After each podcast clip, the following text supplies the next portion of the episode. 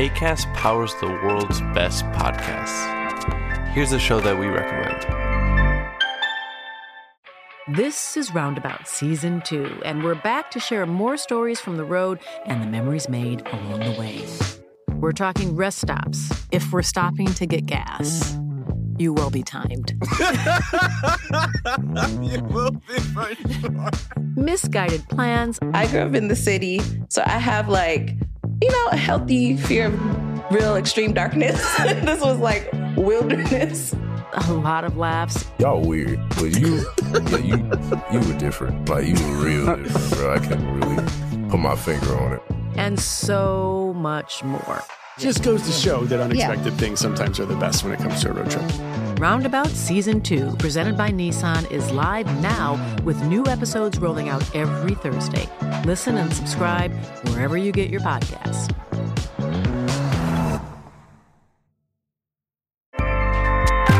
ACAST helps creators launch, grow, and monetize their podcasts everywhere. ACAST.com. What's one great way to get back running? One medium hot coffee for $1. Now, when you buy a breakfast sandwich at Dunkin', we'll throw in a medium hot coffee for a dollar more. Bite into a bacon, egg, and cheese croissant and get a coffee for a single. Munch an egg and cheese on an English muffin and your cup of joe is a buck. Go beyond meat with the Beyond Sausage Sandwich and for 100 pennies more, add a coffee to go with it. Buy your favorite sandwich and get a medium hot coffee for a dollar. America runs on Dunkin'. Participation may vary. Exclusions apply. Limited time offer.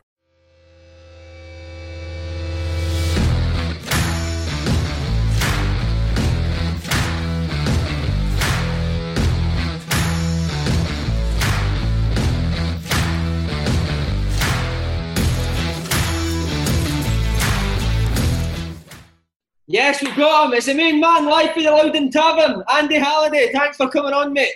Cheers, mate. Thanks for having us. How you doing? All right. Same as everybody, mate. Toiling, but uh, it's not been great for my bank balance this this lockdown, but it's been brilliant for my balance. I'm flying. I was going to say, mate, then open the window because if it's a strong wind, that'll blow off. Hundred percent.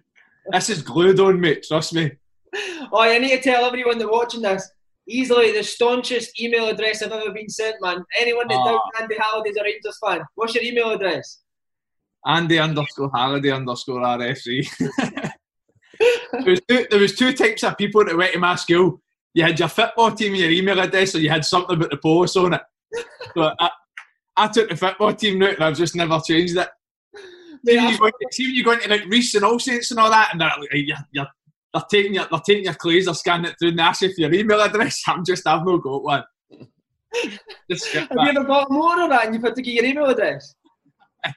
they, they, they, ask you for your email address all the time, but uh, honestly, I've not got a brass neck to tell them. Well, I did want to ask you though, in all seriousness, who is a bigger Rangers fan, you or Jimmy Bell? Oh, Jimmy, mate. Jimmy's Jimmy's hardcore. Jimmy, like no matter no matter who the signing is, no matter who comes into the football club, Jimmy is on you for day one. But obviously, it's, it's difficult because all the foreign players just can't get it, mate. Like Scottish sarcasm, foreign players can't click to that straight away. So he's just going to just bam them up for day one, and they just straight away think this guy hates me for no reason. but uh, he's unreal. 50, 50 years at the club, mate. It's ridiculous. See, when you signed, like you obviously knew you were Rangers fan. Was it a big hug and was it? No, like, no, it was on me straight away as well. No matter what it was. See if you're asking for like a pair of gloves or something like that, or know, a, a hat and a snood straight away. It's Arthur Newman didn't ask for a pair of gloves. It's can't live up to everybody he's worked under, mate, for the get go. Amazing. Uh, on the rock and roll now, mate, as well on the dough. Have you collected your gyro yet? No, but I'm going to need to soon, mate. It's, it's hard work. I, I, can I can imagine how like you're all be the same. How but it's just boring now, innit? Yeah. I could handle it for the first six weeks. It was a nice wee change, but no, just choking to get cracking, get back to football. Uh, yeah, you keeping fit. Speaking to you before, I've been doing the 10Ks, but you can't do them. No, no, I'm not. A, I'm not a one pace runner type guy, mate. See, like high intensity and like sprints and stuff like that. Something that lasts ten seconds that'll keep my that'll keep my attention. But I was I was telling you, but when I do five Ks, I listen to your podcast, so I get bored after 10, 15 minutes. so that's why if you look at any of my five K times, mate, they're through the roof. Who was that? You listened to Russell Anderson? Oh, there's been a few, mate. Like, who is it? The recent one. Uh, who did you do recently? That was what? that was listening to. There's been some that see to be fair, there's been some brilliant ones that I've listened to during that. Who I, What- you did, uh, League One was. the one you did recently with just you, Slane and Kevin Kyle, and he told the he told the Stephen Craigan story. I think I actually had to stop mid five k because I was laughing that hard. It was brilliant, honestly tremendous. right, here we go. We'll start on the football, mate. Right. As you said, Rangers fan growing up, came through the academy as well. So even back then as a kid, was that a huge deal for your family, you getting into the Rangers Academy? I it was mate to be fair. Um, I, I so I played for I played for a boys club down at my, my local bit called Park Villa, and we played at um, we played at Elder Park in Govan, and I played there for like let's as young as about six year old up until about 10, 11, 12. and then uh, basically it was it was a sort of friend of a friend that got me into Rangers. So my mum's one of my mum's best pals, Amanda. Her husband was a coach at Rangers called uh, called Drew Todd. Drew, big Drew! Big Drew Todd, aye. 100%. What a character, man. How good is he though? How Uh-huh. good is he, the coach? Tremendous. KNVB. Tech, technical stuff, isn't K, exact, that's how I get the least mate a few years down the line. KNV, KNVB mate was all the Holland stuff. But honestly, abs- loved him. One of my favourite ever coaches, even even to now. So he got me into Rangers. And obviously, it was a big deal for all my family in that. Like regardless, it's just even saying your Rangers pro youth obviously meant something. But it was going back into school, mate. You've got that swagger. That obviously being a Rangers player now. So, uh, aye, it was amazing. First first three four years that I was there, couldn't have went any better. Did you come through anyone that would know? Anyone that went on and, and made it big? Uh, well, in my age group, there was Danny Wilson, uh, Nicky Clark. Do you remember the triplets that played for Livy? The Yeah, Jacob I do. had they were hopeless. Uh, Aye, Kyle, Devon, and Sheldon, the three of them were on the team. Uh, John Fleck was in our age group, I know, but he had a tash at 12, so he was playing for the under 18s. Uh, Mate, he was a bill man. He played against me and he was like five years younger. mate, do you know what? Flecky was unbelievable. Like, for like 12 year old, he was just ridiculous. He was quicker, faster, stronger than everyone. So he, he, he played. He always played above our age group because he was just too good, basically. But uh, the ones that sort of just made it was was Danny Wilson, really, and obviously Nicky Clark ended up playing for Rangers as well. Uh, how come you got released then? 14 it was. Who was the wido that released you? Uh, Stevie Wright, never forgave him. He actually he had the cheek to come back as a youth coach at Rangers two years ago. So uh, I was floating about the indoor hall every day just trying to look for him. But uh, no, in all seriousness, the start of my sort of Rangers pro youth career went pretty well. Uh, and it actually, again, being a, fa- a favourite of his, do Todd ended up getting the, the, the year above coaching job. And he took me, Flecky, Danny, uh, and Ross Perry with him. So we went to Holland with the year above and it, it was all good at that point, flying doing well. Uh, it- both age groups were doing well as well. And then I got Osgood Schlatter's disease in my knees. Anyone that doesn't know what that is, it's growing pains. So I missed about, I think it was just eight, between 18 21 for football. And uh, at that point, at the start of that season, Stevie Wright came in. My contract, obviously, the, the Y form, whatever it was at the time, was run up at the end of the season. So to be honest, it never really came as much surprise at the time that I got released because my development didn't go as obviously the way I wanted to, especially with that injury. And yeah, I got released at the end of the season. But I remember being absolutely devastated. That's what I was going to say mate. See, for any kids that's watching this that have been released for their boyhood club, like, what, what, what was going through your head at that time? Mate, do you know what? I remember it was obviously my mum and dad that had to tell me because they were in the office. I wasn't there in the office, and I was just in the back seat of the motor, just greeting. I just remember just crying in the back seat. And I honestly, like, I, th- I didn't. Th- I don't think I played football. I never played football for a team for. I it was at least six months. Like, I, ch- I chucked it for a long period of time, and I literally just played football with my mates, just at- just back at the school, any any grass pitch or anything. I never played for an actual football club for a long time. Wow. And we spoke to your mum and dad. You said it was the exact same last month as well. You're in the back of the motor. They had to tell you. back in the motor and tears greeting me, couldn't believe it. And that's it, chucked it, chucked it for lockdown. Uh, open goal, get a start my living, come mate, let me know. Imagine you and me slaying in the middle of the pitch, man. Two of the hardest boys ever. It'd be tremendous. Uh, how, did you, Two great marmots. how did you end up at Livy then, mate? So again, I, I, I just get signed up for pals, mate, because nobody actually wants me. Uh, I chucked it, I chucked it for about six, seven months, and uh, again, it was a family friend. It was he was actually brought up in uh, Copland Road as well. Scott Allison. I don't know if you know Scott. I know big Scott. He's at Thistle now, isn't he? Good guy. Scott at Thistle now, aye, he was a he was a youth coach at Livy at the time. So he was just he, he was doing his best to get me to Livy, but at that point, I honestly, mate, I had no interest. Like, I, I wasn't really bothered about getting back. See, but I thought it like I don't know what it was like at Celtic at the time either, but see your youth set up at Rangers, I just thought it was so regimental, mate. See these kids, I felt as if like the fun was sort of took out the game, like and, and all the stuff that you love doing when you're playing with your pals at the out at the school or at the back or anything like that. It's just a love enjoyment of football and just a laugh and a joke. I thought, of course, it needs to be a bit serious because it's a professional setup. But I just thought it was far too regimental. And I, I just thought, I don't want to get into that again. I just want to enjoy my football. But he, he, he thankfully, obviously, he encouraged me to get back into it. And uh, I think I just initially went into training for a period of time. And, and, we used to have like a, we used to have a minibus It used to go for Glasgow Green every Tuesday, Thursday. Thankfully, he, like I said, he managed to get me to go along with it, and the rest was history. I ended up uh, signing for Livy after that. See when you see when you were at Livy, was your thoughts? I'm going to prove Rangers wrong or was it just a bit back enjoying it again?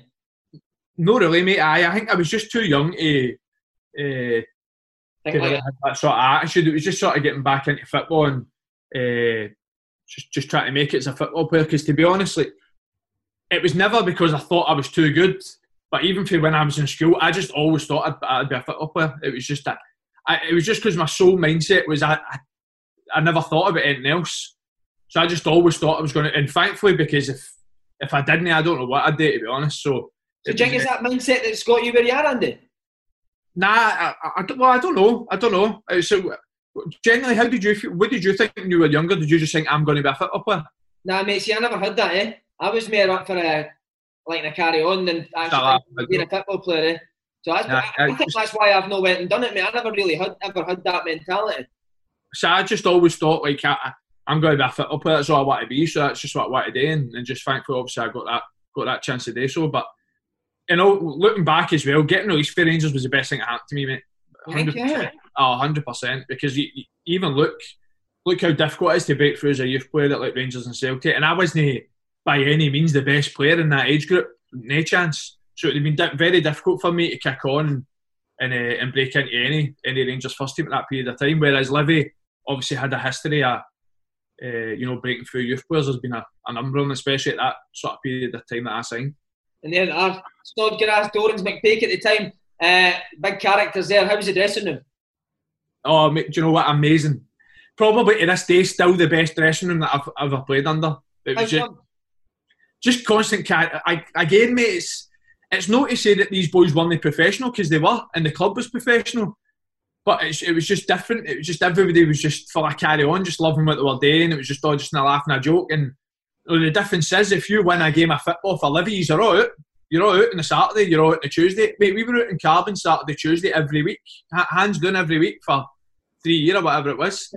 Whereas if you win at Rangers or you win at Celtic, you're not allowed it. You know what I mean? You're in your, I've been a hermit for the last five years.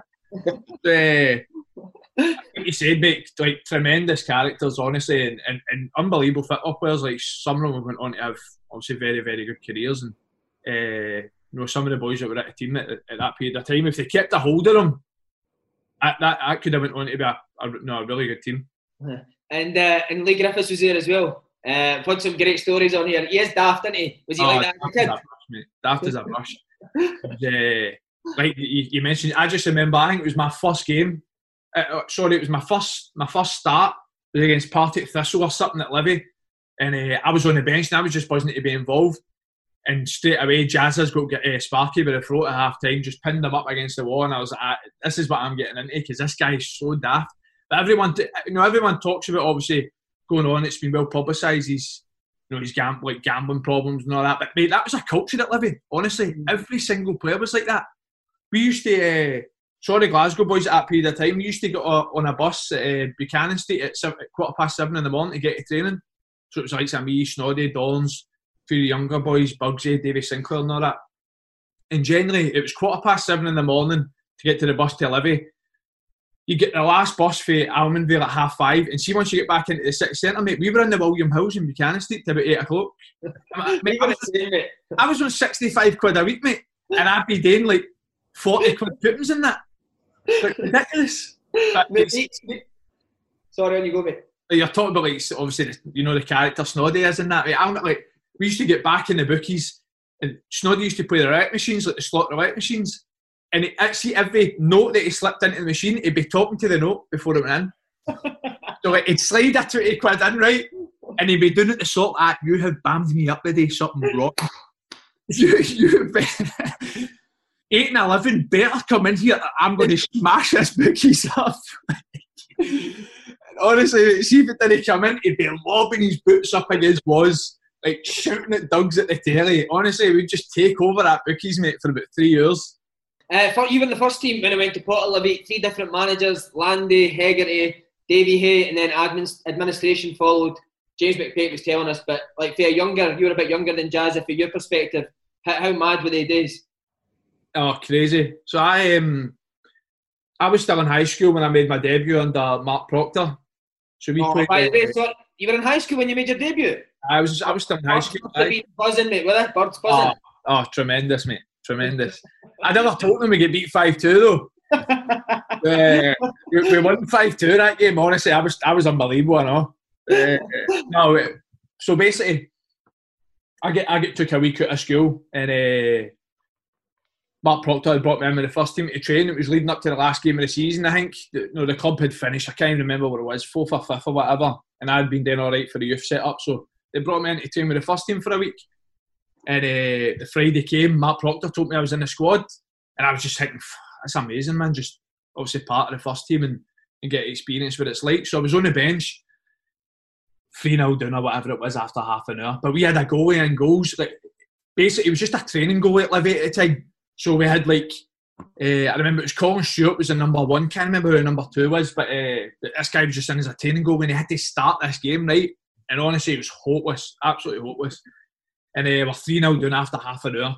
I think we brought one back three one, so it was like five one, five two with half an hour to go. And Mark Proctor's like, Andy are going on. And honestly, mate, I genuinely remember thinking, we're getting battered here. Like, do you think you're going on? Do you think you're going on in goals? oh, mate, I could have went on anywhere and just done better than what he was doing at any position. Mate, honestly, Simon, I swear to God, he chucked his goalie gloves into the crowd after the game, and there was a big circle just running away for these pair of goalie gloves. Like, nobody was touching them. Uh, I remember I went on for Dozer with half an hour to go, and I remember just thinking how fast the pace of the game was. Honestly, I was miles off it. But then after the game, I was lucky. I've, I've made my debut at 16 year old, so obviously I was very lucky to do so. And, and Mark Proctor was, was telling me after the game how well I'd done that. And I was like, you're lying. That was shocking. but, uh, just the experience to get a chance. But then when, like you said, when the Italians came in we under Roberto Landi and that, I was I was back down, mate. They they'd signed something like 12, 13 Italian players, so I was I was nowhere near it. I was back down with youth set up again for for a year or so. But to be fair, it's to be expected. You know, the age I was, it was it was uh, it was where I was supposed to be. And then mate, it gets weirder. You and Leigh Griffiths get sent to Parma for a trial. Oh. Mate, is it true that Leigh Griffiths thinks that pot, a pot noodle's an Italian meal?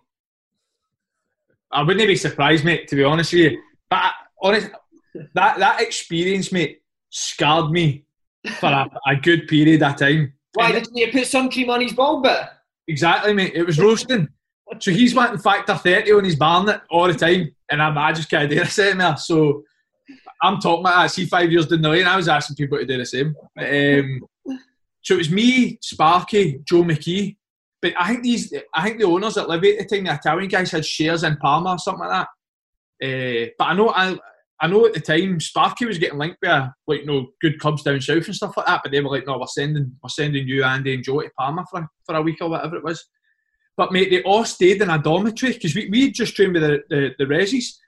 They all stayed in this big building, all the youth players, and they all stayed in like, dormitories. And they had to go at a certain time for breakfast, then go to training, bus back, go for a certain time of dinner. And there was like no tellies, no nothing. Like you literally just had to stay in your room. So see for the week, mate, it was horrible. But uh, I remember we played a bounce game, and genuinely, mate, me, Sparky, and Joe were probably the best players. I remember, I think Sparky Sparky ripped it up. I think he scored he scored two or three goals or whatever it was. I think I scored one. And when we got back to Livy the following week, they they trying to sign the threes, but we were all just basically like that. Well, I know what I, I was just saying. Nah, like I, don't want to sign. I'd rather just stay here for a couple of years. What was there a wee garage in that you could go get sweeties on? Was it just? Mate, no, there was a garage where you could go get Parma ham, but I'm 17. Who wants Parma ham at 17? I don't remember any sweeties. uh, honestly, it was a weird setup, mate. So weird. Tremendous. Right, then the club was sent to the third division, mate. Punishment for financial troubles. That worked out well for you in the end, because obviously more game time. Aye, did, mate, 100%. Um, you know, like he touched on some of the players that end up leaving off the back of that, because obviously very good players, at, uh, at, even at Division 1 at that time. Lost a lot of players, so I, I, I was obviously a, I was a benefactor of that because it allowed me to get a lot of games. But obviously the, the, the team had been demoted down to Division 3, but at that time the appeals were going through and we were being told that the appeal was going to be successful. So I was thinking we were still going to be in Division 1 the year after. But obviously it turns out it wasn't. We uh, get demoted to Division 3, but like you said, it was it was it was a brilliant education for me and it was a good chance to, to play first team football at such a young age. Mate, I actually wanted to ask you because there's been a lot of things on Twitter recently about the Rangers and Celtic Colts going down to play in the third division, and a lot of people have said they'll learn nothing. But you disagree with that? Do you learn a lot, oh, didn't you? you get some fantastic players in the lower leagues. Tremendous players, mate. Honestly, it's built us in good stead anyway. But I think it's it's the best thing, the best possible thing that can happen to Old Firm. Uh, mate, see Rangers and Celtic, it's difficult for them to send a young player out on loan because if you're sending a you know a young technical football player for Rangers Celtic to, with all due respect, I don't know if these teams play like this, but say like a Forfar, they just launch it up front to a target man and pick off second balls. You're not going to get the best out of these young players at Rangers and Celtic. Yeah. So why not put these young players in the in the league against these boys to try and develop and grow that way? And I know that obviously there's a lot of you know bigger clubs and foreign leagues that do the exact same thing. So I, I think it's something that, that the old firm have been trying to get for the last few years, and I think that would be the, you know the next big step for them. But we'll soon see because it's all up in the air now, isn't it?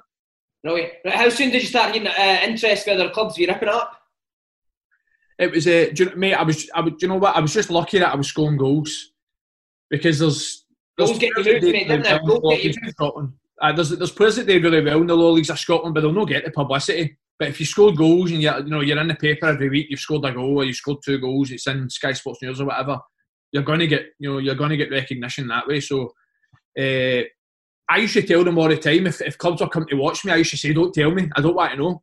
Because the, the, the, the, last at the door, Lee Robertson would say, uh, Lee Robinson would say, oh, oh, this team's coming to see you today, this team's coming to see you today. And I didn't want to know. Because I remember there was one day, I think that there was sort of two or three clubs that were the main clubs that are really focused on me. And I remember there was one day that they told me Gordon McQueen was coming to watch me. For, he, he was a, scout at Middlesbrough at the time. So I remember pure hype myself up in that. Like, he's that right? I come to watch me. I need to do well. Mate, I didn't start. I got dropped.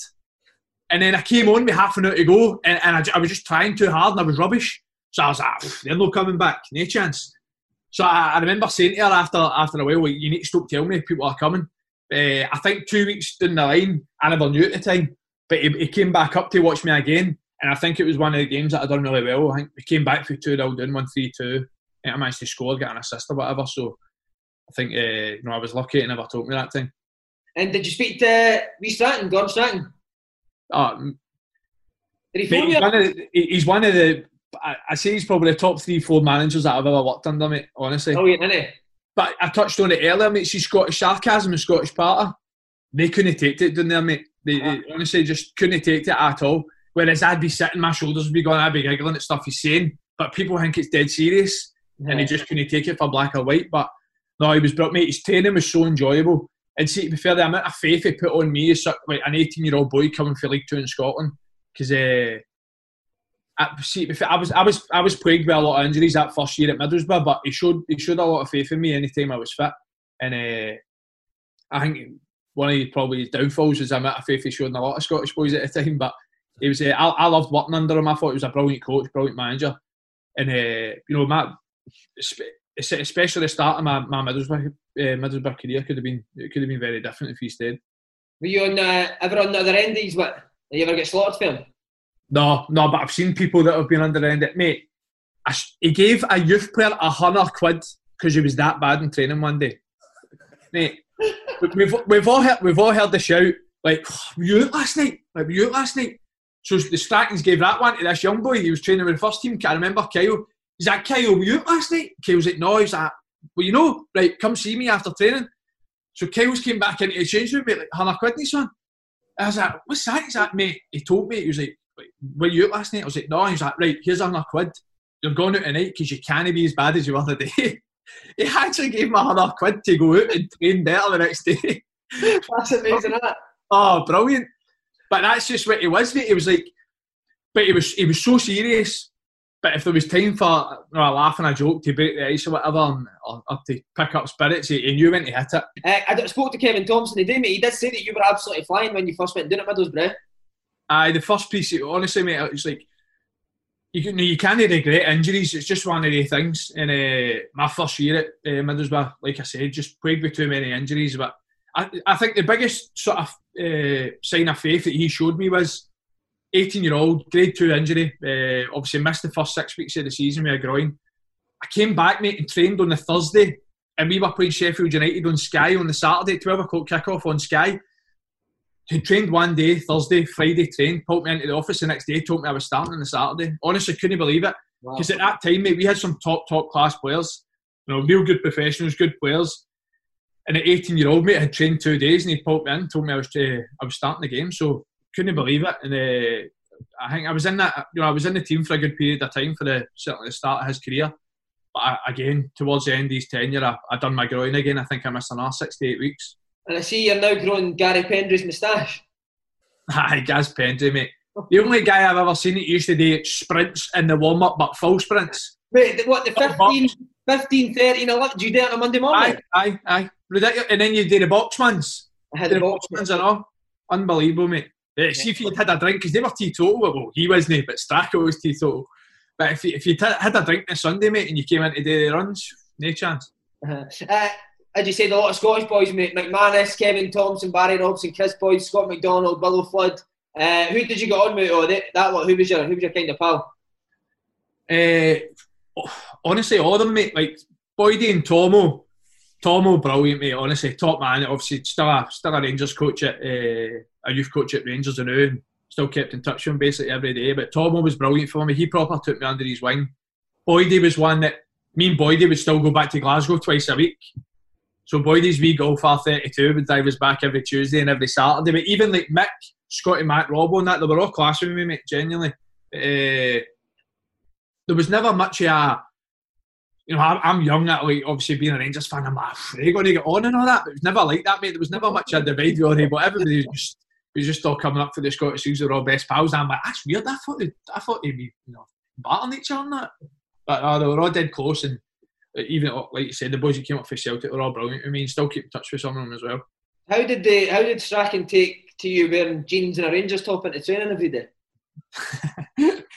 he took it all right, but Big Mick didn't he? the rest of it, I but Strachan was all right with that, but I, mate, mate I, I think it was something like 12 players or something like that for the SPL they'd signed. Obviously, was there too many Scottish boys? Was there too many Scottish boys, Jane? Aye, there was, mate. There was. It was. You imagine playing for, you know, you, you imagine in at Peterhead now, and you know, a, a, a, manager for a team in England came down and just signed 12 of his old club at England, just brought them up. It's, it's not going to work, is it? No. And uh, like I said, see, to be fair, there was a lot of English boys as well. It just it just never took to the manager, mate. It just never took to his wit, his humour. To be fair, it was just different for him. One guy I wanted to ask you about, I don't know if you played one, but I remember Tomo telling us about him, Mido. Oh, Mido, mate. By the way, legend, like proper, proper nice guy. He came back to pre-season one, so this was my first pre-season at Middlesbrough. He came back 109 kilo. 109 kilo. It's impossible. so we used to. Did you, were you wasted? Were you at Celtic at the time? Strachan was there.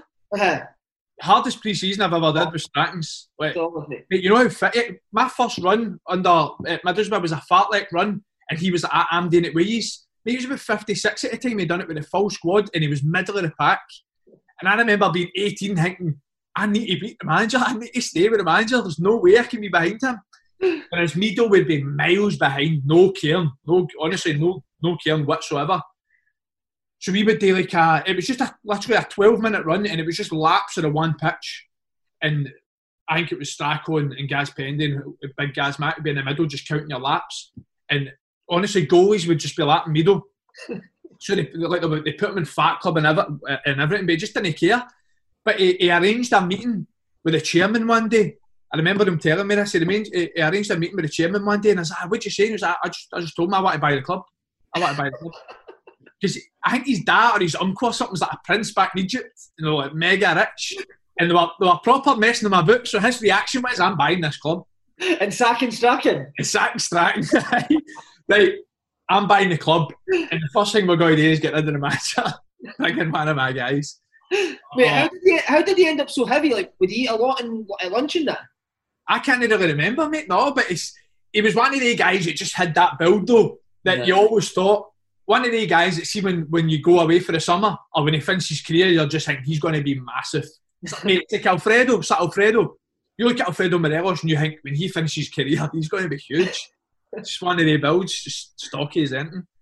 Tremendous. Uh, and then, mate, Tony Mowbray came in. How did you find Tony Mowbray? I was a young boy when he came in to say like probably someone ages of you at Middlesbrough. Thought he was just quite hard to connect to, man. Did you feel that as well? I thought he was good, mate, in terms of his style of play, his philosophy was good. His mm. football was good. The training, everything was good. I just felt as if he was too soft on people, mate, and he was too soft on players.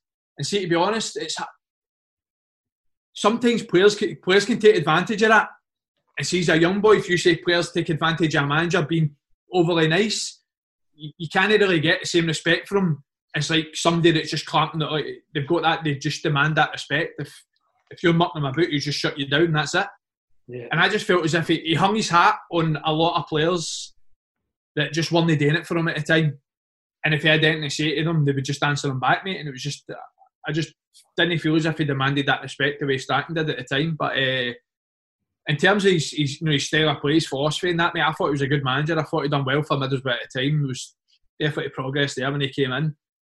Uh, I, I was bas- I was basically back in the resis, mate, when he first came in because obviously went for that starting thing when I was always involved with the first team and doing well. But so again, done my groin. I think I missed six, eight weeks or something. And for the first sort of two, three weeks of, of August time, I was injured. And then when he came back, I was in the resis, mate, for a good two, three months. So I had to just try and work my way back up, which which was fine. And uh, started to do all right again at the uh, at the reserve level and, and, got the chance. And I was sort of involved again with the first team with, with Morgan and started. That's when I started sort of changing positions again. I was always a tricky winger, mate. I know it's hard to believe. It was, it was under Mowbray was sort of the first manager where I started changing positions really. I want quality. You used to say that all the time, didn't you? Through the lines, through the lines. You got to look through the lines. Get up, eyebrows up through the lines. You would do that. right, mate. Tony. Mo- some managers can do some bad things to you, but Tony Mowbray done one of the worst things ever. He sent you on loan to Walsall. Oh, a horrible place, mate. mate. I used to hate playing at Walsall, man. Hated ah, it. Oh, so did I, and I was playing for them. Why Walsall? See, to be fair, mate, it was actually my doing. It was actually my fault. So, is uh, another family friend? This isn't another family friend. No, it's not a family friend. I've not got any family friends involved. So, uh, so basically, again, you know, I had that stunt at left back. George Friend came back.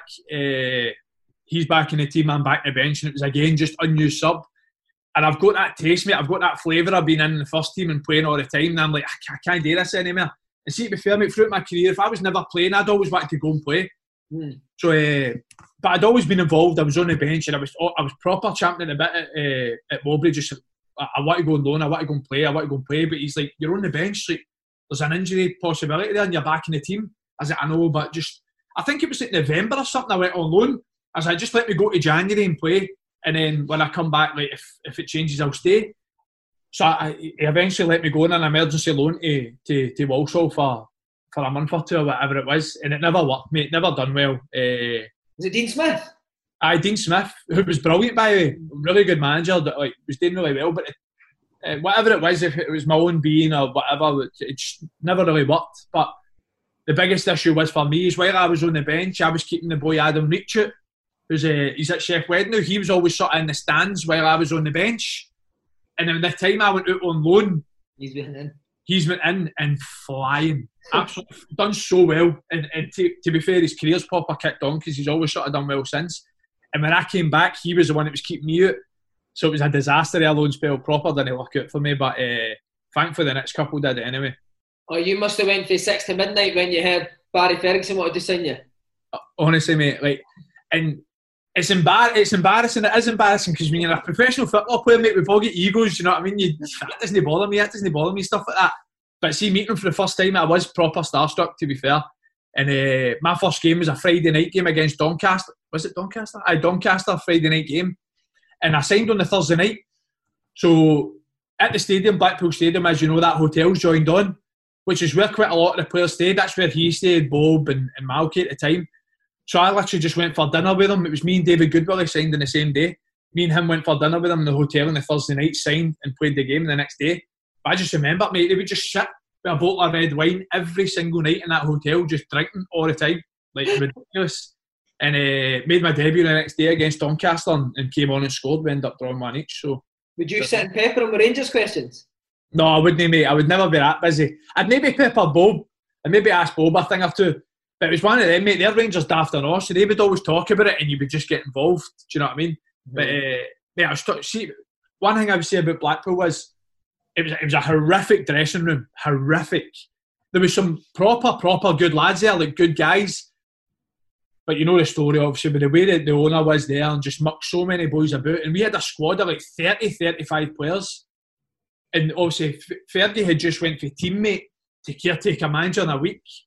So he had a proper tough task on to keep the club up. And it, the place was just an absolute shambles. But uh, in terms of me, my six months there, honestly, it was one of the best six months of my career. I, I loved it because Fergie was Fergie was a take manager where see if you done well from and you won, he was brilliant with you and you got days off. See if you won the Saturday, Sunday, Monday off. Mm-hmm. So Blackpool was two hours for Glasgow. I'd moved away from home. I'd moved away from home at 18. So see at that point, mate, I was missing home all the time. I was missing my family, missing my pals. So see if we won and we got the days off, mate, it was like me, big Gaz McKenzie. Oh, what a guy, Gaz McKenzie. Uh, one of the best. Kirk Broadfoot, David Goodwillie, Forage straight up to Glasgow. We were like we, we were like we were inseparable, mate, at Blackpool, man. We were out all the time together, eating together, back to Glasgow together. So like I said, any sort of days off or whatever we got, we were straight back to Glasgow. Is it true that uh, Bob Malcolm had the same diet plan as Mido?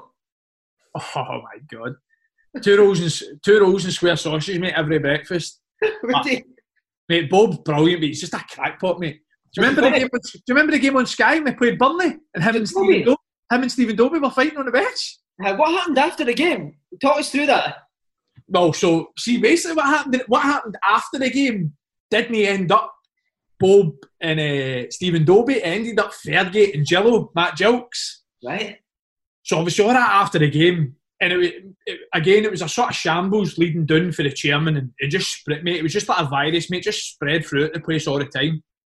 So uh, Burnley was sort of the local rivals at the time, and they had won the game 1 0, and it, it, led to them getting promoted to the Premier League. So we were back in the dressing room, it was typical angry Fergie mates, like punching you know, whiteboards and whatever.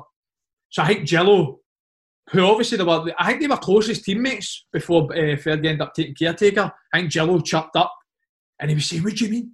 You said I'll, I'll fight my players on the side of the pitch. It's an absolute shambles." But see Fergie, mate, see if you talk back to him, man, he's just going to lose it 10 times worse. So I see him like gritting his teeth, clenching his fiction, uh, fist and stuff like that. So Jill's like like that. The training's a shambles. The training's shite. So Fergie's just building his side, sell up, sell up, and then Fergie just goes, You're shite! You're shite! So Jello stands up and he's like, Tell me I'm shite! Tell me I'm shite! So it's just him saying to Fergie, Tell me I'm shite. And Fergie said to Jello, You're shite for about 10 minutes. Honestly, it was painful. Oh, it was just a, it was one big argument of who's shite and who's no. uh, it was frightening, mate, mental. Can he crack Fergie, huh? Oh, big mate, his temperament's like nothing I've ever seen before. It would take the simplest thing for him just to lose it. But see, it was just the way he was as a player, as a player so competitive. Just that, no matter what it is, just a winner. But mate, 35 year old, he was easily still the best player. Right, loan at Bradford, standout moment, scoring and beating Chelsea at Stamford Bridge. Chelsea were a top team then as well, weren't it? Uh, so my, I had I was on loan for I think it was like sort of two three months prior to that. Uh, my loan was up in the January transfer window, and my, my career my career was done at, at Middlesbrough. I was I was out of contact at the end of the season. I was never going to get a new one. I was never going to play. So I remember I was just begging for them just to let me go. Just I think it was pay me up a certain amount a month of the contract and keep the rest, and then just let me go to Bradford for the six months because there was something to day where they couldn't let a certain amount of loan players go. Or Bradford had a certain amount of loan players already in. There was like some sort of stimulus there, and we had we had beat Millwall the round before. So the next game was Chelsea. So see the two weeks prior to that, when I'm back in Middlesbrough, they're playing Chelsea in two weeks. I need to get this. I need to get this done. So did you start that in Arsenal? No, I didn't, mate. To be fair, because I had such a good relationship with, with people at Middlesbrough. So it literally was just a case of them, me saying to them, like, we've got a good relationship, just let me go. You're only going to keep me. I, am not going to stay. And obviously, eventually doing it, but it was like late bells where that happened, mate. We played Chelsea on a Saturday, see the Sunday prior. You know, Nico's bar in Glasgow. Uh-huh. I was in Nico's in Savoy the Sunday before. Six days before playing Chelsea, mate, I'm doing pints of venom. Ridiculous. love that. But uh, see if you go into Nico's, mate, there's a, a signed Drogba tap on the wall. So there is. Adam had said to me that week, if you play in that Chelsea game, you need to get me Drogba's tap. So I was like, no worries, if I play, I'll get you Drogba's tap. So I got Drogba's tap after that game and gave it to him. A, a is that you that put that in Nico's bar, the Drogba tap? Aye, aye. He just kept saying to me the month before, if you play in this game, get me Drogba's tap. So uh, played in the game, obviously, and eventually got Drogba's tap. But I, I was, I was in Savoy Sunday, six days before, thinking this loan move's not going to get done. So I'm back in Glasgow. I'm just living it up. And I think it was literally the Wednesday or the Thursday the loan move eventually get done. But like you said, mate, Chelsea were under Mourinho. They were unbeaten at home for like two years.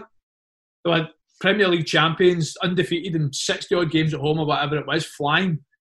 Going into the game, well, we had a game plan in that, but we knew realistically we had no chance of beating them. We were on a good run ourselves, but they were just another level. And we went I think we, went 2 0 down after something like 20, 25 minutes, mate. And honestly, I was thinking this is going to be six or seven. Mm-hmm. Because at that period in the game, we'd started well for the first five minutes. After they scored, it was all them. They scored again. We were just like, they're going to get battered here. But I don't know if you've watched any highlights or watched the game, but see, honestly, mate, see the second half, we absolutely dominated them. Like, outrageous. I, even to this day, I don't know how. But uh, you know, you're 2 0 doing against Chelsea, Champions England, League One Bradford. They end up League One West, League One Bradford. And then uh, eventually beat them 4 2, mate. It was obviously it was, it was mental. How was, uh, how was Mourinho after the game? Did he come into the dressing room with that? He did, aye, but because I, I scored the third goal, I was doing Hunter's interviews. I was doing like talks what. So like I said, I was trying to get people strips in that. Mate, I was desperate for Hazard strip. I was choking to get Hazard strip yeah. and then get Drogba's for for Adam. But I was doing interviews, I was doing like talk sport and all that. So I missed all the celebrations in the changing room after the game. Mourinho supposedly came in. I think Fabregas was another one. I think Mourinho and Fabregas came in, shook everybody's hand, like said, well done in that. And uh, I missed all it, which is obviously fair play to them. But he gave it all the, the shaking hands. I don't know if you remember. There was like five minutes added on in the game. It was it was four two obviously you should go on and win, but he was shaking the manager's hand after 91st, 92nd minute as if it was done. Phil Parkinson was like, ah, get You know what I mean?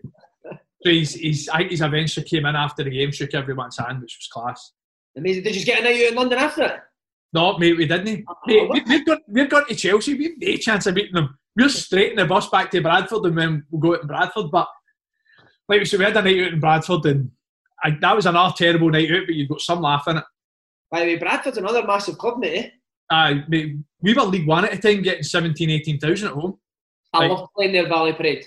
Aye, no, no for the pitch though, no for the pitch, no chance. And the dressing rooms are fucking tiny, in there? Uh, mate, you'd be arguing with somebody in the first half of the game. You go in at half time for a pish and you're sharing a toilet with the, the other players.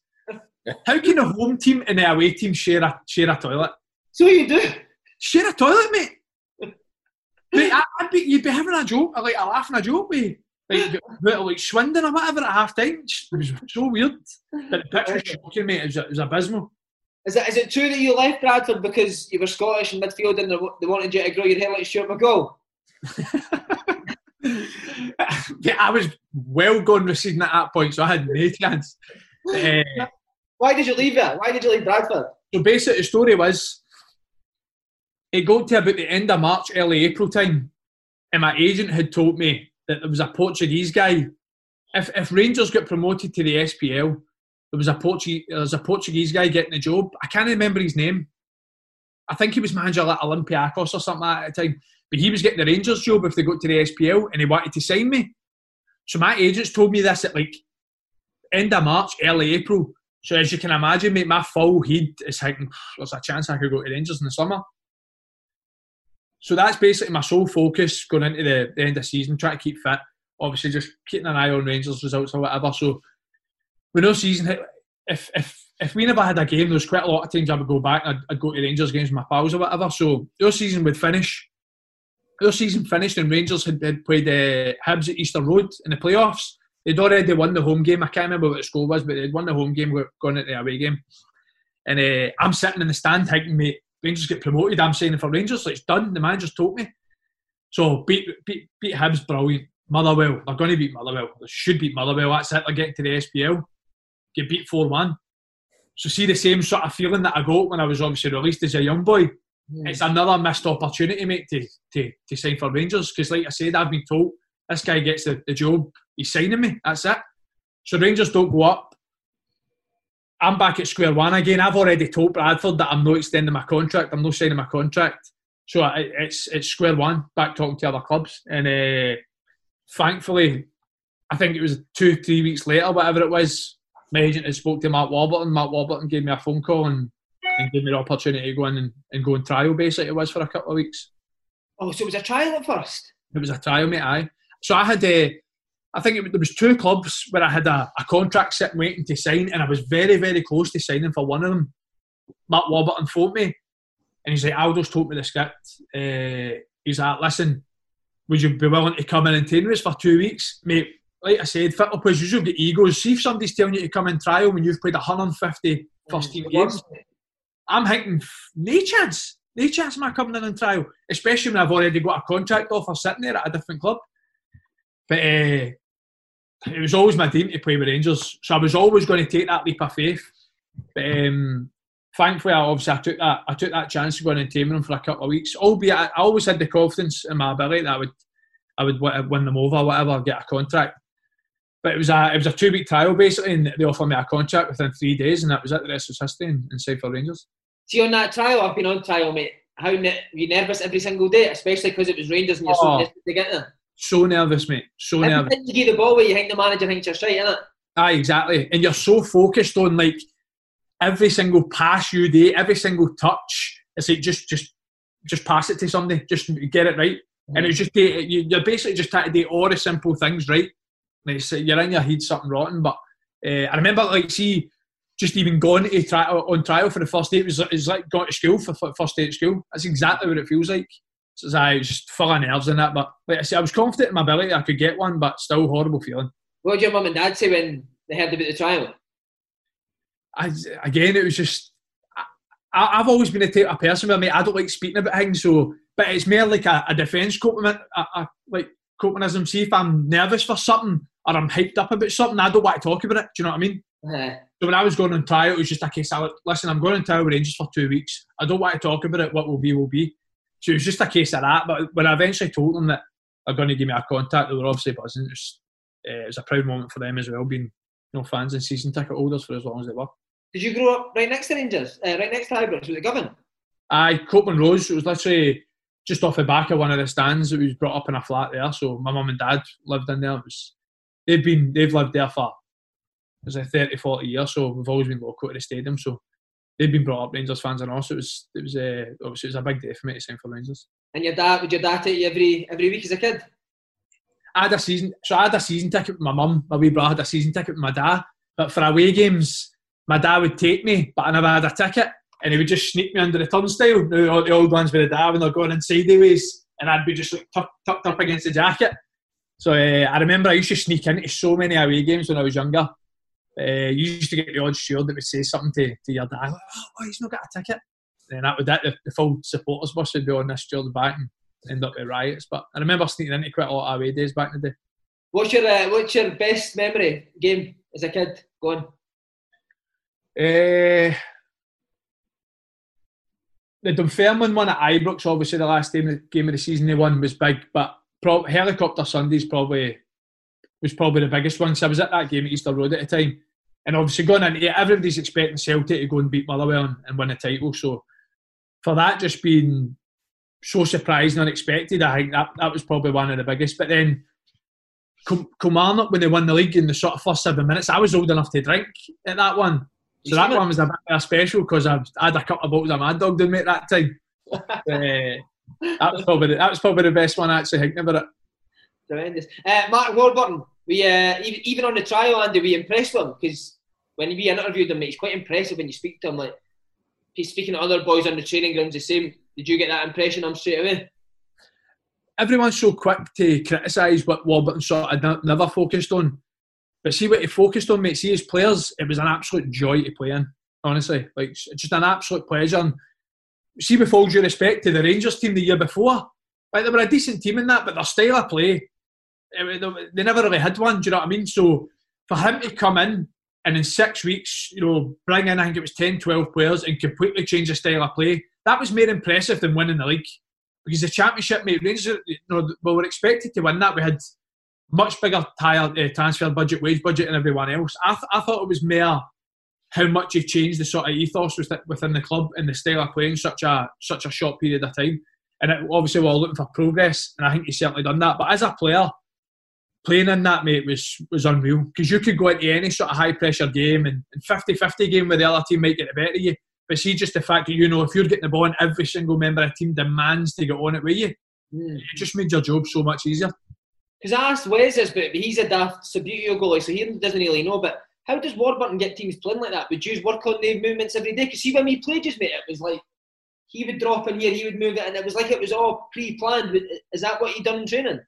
Well, see, see, football clubs, mate, everybody does shape. Do you know what I mean? Everyone does shape, but he was the first manager I've ever worked under that actually worked over goal kicks. I mean, he used to work on goal kicks. Wow. It was just literally short goal goal kicks, and it was literally rotations all about the pitch we were going to do to get on the ball. Because he used to say, if we kick it long, it's it's a percentage ball. We're just getting the ball for grabs, so we're keeping it short. He used to do the same with corners, which I didn't. I, I, I understand sometimes take the shot, but I didn't 100% agree with always take short corners. But uh, we goal kicks, loved it. And he used to literally just work on like defensive rotations, midfield rotations, and how to drag the other team away to get somebody on the ball. And he was the first manager I worked under that literally used to work on that on a Friday for a good 20 minutes, 30 minutes. And within the shape that we used to do, it was always just rotations, mate, to get on the ball. And uh, like I said, it was just an absolute joy to play in. And at the same time, mate, we were all young, hungry players that all like, we all wanted to play that way. We all, all wanted to get on the ball. We all wanted to play that certain uh, brand of football. And then you mixed it with, you know, the likes of Kenny Miller, Lee Wallace, big characters, mate, like winners as well. You should just demand perfection every single day and just demand the standards. Uh, right, talk us through the day you get told that you're going to get a contract. Can you remember it? Does he pull you in the office? It, mate, it was literally three days into it, so I wasn't expecting it. was a two week trial, and it was after about three days he just pulled me in. He just said, "Listen, we're going to offer you a contract," and couldn't wipe the smile off my face. And see, in terms of contract negotiations, mate, there was basically none.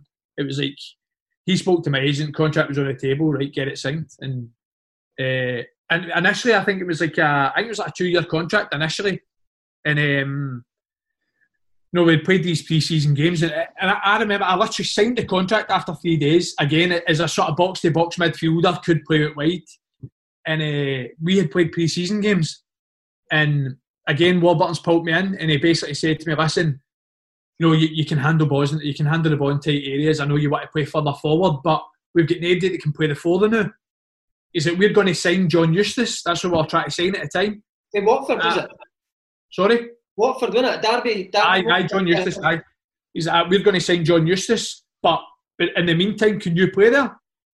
I'd never played there before my career, but I was like, I need bother because I'd, I'd always wanted to go on the ball. I'd always wanted to get on it, pass it, whatever. And uh, so I just thought, aye, brilliant, no bother, I'll play there. Turns out we never signed John Eustace. So from then on, him and David Weir just, just used to try and sort of preach into me and coach me that position because we never had anybody at the time that was really natural in there. So it was just sort of my focus on trying to play there for that season. See, just on signing, Andy, where do you sign? Do you sign at Murray Park or do you go to Ibrox to sign? I said, the good players sign at Ibrox, mate, but I signed at Murray Park. just being a daft wee trialist, mate. I was, at, I think I was in a youth room at Murray Park. Give me a contact there, here, sign it. I don't think there was a photographer there or nothing. So it's just, it's just me with my camera phone for my Instagram. That was it. a selfie with Warbs, man. Uh, so did your dad not even get to go to Ibrox for you? No, no, they didn't. No, uh, mate. Even the youth, even the youth players at Rangers now, they get their mum dads up at Ibrox in the media room at the training ground. No, I, I was just a daft wee signing, mate. It was just wasn't even bothered with me. So see, when you signed, do you get in the motor and phone your mum and dad straight away? Aye, straight away. Were they greeting? See, no, see that point actually, I just just remember that at that point I was living with my mum. because I had a house when I was down south. Obviously, I moved down south when I was 18, came back to Scotland at 24. Being on trial, I wasn't going to rent somewhere, I wasn't going to buy somewhere. So I was staying at my mum's for that period of time. So after training, going back to my mum's, telling her, listen, they've already offered me a contract, that's it, signing with Rangers. Obviously, phoning my dad, exact same. And I just, obviously, I was so proud and it was a. Uh, it's, it's, a special thing. If you can make your family and your friends proud, mate, it's, it's a special thing. So that was thank for managed to do that. Did they greet uh, I don't really remember him. My dad would never greet me. My dad would never greet. My mum's a crier, but uh, I don't actually remember her crying. I think he was just just happy, really. Did you get a drink that night? Did you have a drink celebrate? No, no, that's when I stopped drinking, mate. See that see for the day I signed with Rangers, mate, I was a hermit, honestly. I used to love a night out and, and, and go out in Glasgow and have a drink, but no, I don't even I don't really social drink that much. It's just that if I get a chance to go out, I'll go out, but uh, it's, it's just different here, mate. It's different. How, how's that? Why, why do you stop? Why do you stop going out? Why, in case you're getting bothered with Celtic fans and that? I, no, no, no, even just Celtic Rangers fans as well, mate. You just can't. Like, if you get beat, you can't go out because you get beat. You're going to get pestered. If you win, you can't go out because there's a good chance you've got a game in three days and somebody's going to phone the club. Uh, right, mate. The, the debut comes in a Challenge Cup game against Hibs. Um, did you know you'd be starting? Uh, probably had a good inkling because I'd played the majority of the pre-season games. Um, again, Warburton wasn't he, it wasn't he, he was made a shape up on the Friday. You would you would kind of know the team then, but he wouldn't name it the day before. But it was one of the ones. Once you shaped up, you basically knew the team. Uh, so it was one of we'd, we'd done the shape. Sort of knew I was playing in that sort of holding midfield role, and uh, said it on numerous occasions, mate. I think it will always go down as the most nervous I've been going into a game. It was just it was merely expectation and the pressure I put on myself more than anything. Uh, knowing the amount of my mates and my, my family were going to be there. And listen, mate, mate, that Hibs team is a good team. People don't forget, like, all, all, although they were in the championship, I, I think they were the f- easy the fourth, fifth best team in Scotland at that time. Easy. Know, you take outside Celtic and and Aberdeen, maybe ourselves. I think they were the next best team in Scotland at that time. Obviously, they had with the likes of Scotty, uh, John McGinn, Fraser Fyvie, Dylan McGeouch. They had some top players. So it was a, well, going into straight away, a, a difficult first game at Easter Road. And 6 2, and you score. Is that the best buzz you've had in football, your first goal for Rangers? Aye, aye, definitely. It was. Um, I gave up. Uh, people never talk about it now because I scored, but I gave up a penalty five minutes before. It was. Uh, I think it was 2 2 1, 2 0, 2 0 at the time. No, 3 1 at the time. It was 3 1 at the time and I gave away a penalty five minutes before. And honestly, mate, I'm just thinking, oh my god, disaster debut. Like that's it. They've scored it three two. It's going to be the Alamo for the last half hour. But uh, thankfully, two minutes later, obviously get a, receive a pass at the edge of the box and managed to put it in the top corner. So sort of made up for it five minutes later. But getting away that penalty, mate, I was I was thinking the worst. Is that hard? Because even when I went to Dundee, mate, like a few of my pals are Dundee fans, and I, I hated it, mate, because you know that they were in the in the stand watching me. You, they slaughter you, mate. Were you uh, similar with Rangers? Was it tough? I, I never had that. Like it was never my mom and dad that slaughtered me. You know, you get get you get mom and dads that they will slaughter you after games, or they'll just sort of perk you up after games. It was my mates. The group so chat. If I, if aye, if I was bad in a game or, or if I cost a goal at Rangers, whatever, it would be my mates. What, ah, mate, what, what happened today? I, I used to hate that question. Oh, How bad's that? What happened today? As if I've went out and tried to give away a penalty, you know, try to make a mistake or whatever. So I was like you said, it was I was the same. It was my mates who used to give me it tight, but after that, after that, uh, after that penalty miss, I'm feeling the worst. But managed to score a uh, goal, and honestly, mate, see after the game, she just see even just the buzz or the text messages I was receiving, the, like the messages of support for everybody, and that it was. I think that was probably I'd been at the club for maybe four or five weeks of pre-season, but then I think that was the first time that I'd probably felt for the first time I'm playing with Rangers now. Right, mate. Your home debut, you couldn't get an easier game. Uh, home with Peterhead, I must have made you look like fucking Gazza, did I? Mate, I talked about the test. Obviously, the players went up against it, Hibs, mate. It was even tougher the next week. it was, uh, okay. Generally, what, what was it? Three 0 Three 0 I, I don't even know if I played, mate. But um, I, no, you know what? I, I, actually remember there was a wee ginger boy in centre mid. Who, generally, though, he, he was a good player. I mean, am I talking like he was? He was like technically quite a good player, but he was just like overweight. Am I talking about right, boy? Or was that uh, you? No, that'll be me, I think. Let's to the gym, you bastard. um, see, see, driving up to Ibrox so for your first home debut. How, how, did you walk across the road for your mum's house? Oh, mate, do you know what I had never realised? Like, so I don't know if you know this either. See, I just found this weird, but like obviously cool. Like cool as anything when you're doing it. You used to you're driving your motor, you drive your motor through the blue gates at Ibrox, and you park it trackside of the game. So literally in front of the dugout on the blue tarmac, you park your motor there, and the, the people for the club then take your car and park it at the car park.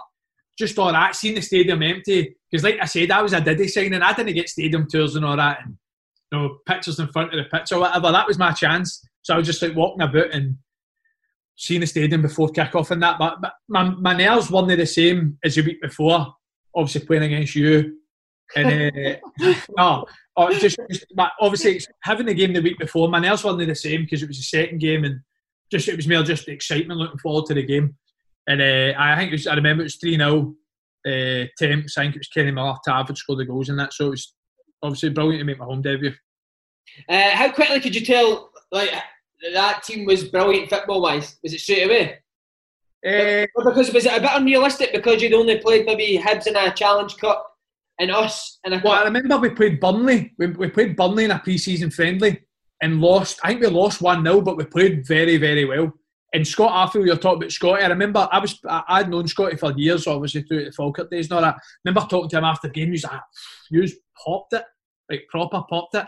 And and Burnley were in it. They were in the Prem at this time. They, they, I think they'd done all right the year before and whatnot. And uh, I remember, like, I remember thinking at that period in time, like we're like we should like canter this this championship. Uh, like it's only really going to be Hibs that are going to you know, challenges or whatnot. But uh, I, I, always thought that we were, we were a decent team at that point. And to hey guys like Kenny Miller and Lee Wallace in that team in the championship, man, how good are they for like setting the standards at Rangers, letting boys know what it's all about? You obviously didn't need uh, that for other boys coming in. Mate, honestly, mate, see to this day, and I think it will still be the same when I retire. They they two will go down as two of the best teammates I've ever had. But if I've got my top five teammates, they two will be right high up in the list. Why? Why is that? But it was like, like see, I was talking about before, where I was at Livi. That was my brilliant changing room because we were all, it was just all a laugh, and it was just like we'd go out all the time Saturday, Tuesday, and that was it. It was, and then when I was doing it at Middlesbrough again, I was still young. I was full of carry on. Like, mate, I, would moved away from, let's say, the 18. See, when I say for Middlesbrough, I was having garlic bread for dinner, mate, and crab sticks and that. See, crab sticks out of packet for Tesco. garlic bread in the oven, crab sticks, dinner. he gone to Rangers. It was like that was when I started. I felt developing more into like seeing myself more as a leader, trying to take more sort of you know pressure and mantle upon myself. And a lot of that came for Kenny and Waldo, mate. Like I, I, I'd always been I'd always like been competitive. I'd always been a winner, but in terms of like dedication to the, to football and uh, you know try to help other people, there was no better than they two. Mate, the standard they set every single day was was second to none. So would they would they pull people up if they weren't eating properly and stuff like that? Not so much no eating properly, but if you weren't applying yourself properly, they'd be the first to pull you up. And it, gen- see, it would always be in the right manner. Like they would, if they, if they would maybe have a dig at you during training, but if, if there was a, a, a time to pull you after training, they would pull you one on one and they tell you, like, listen, you need to do this right. And see, one thing about Warburton was as well, he, he wanted more, he wanted the dressing room more like player policed in terms of like fines and and sort of you know st- setting standards and that. He, he sort of left, left that to his captain, his vice captain, and a, you know, a couple of leaders within the group, which I think was good at the time because in terms of Waldo and Kenny, they had everyone's respect. So I, I, think it was the right time to do it because everybody was going to listen to the two regardless. So did they pull you? Did you get pulled for them and, and told? Uh, they would always have, like, if, if there was times to have a go at me, they would have a go at me. But I, have always been wanting to sort of apply myself properly in that anyway. So I don't think they, they proper had proper goes at me. Maybe if I've misplaced a pass, which I've often done, they might have a go at me like that. But in terms of not applying myself, it was, it was, it was never like that. Did you find yourself doing that with other boys as well because you'd grown up as a Rangers fan? straight away. I, I, mate, I, I should be. I used to see when I was younger. I was so cheeky. So see, my, see me being cheeky. That was me used to thinking I was a winner. Do you know what I mean? Just being stupid and competitive. Like me being cheeky. That was my way of showing I want to win.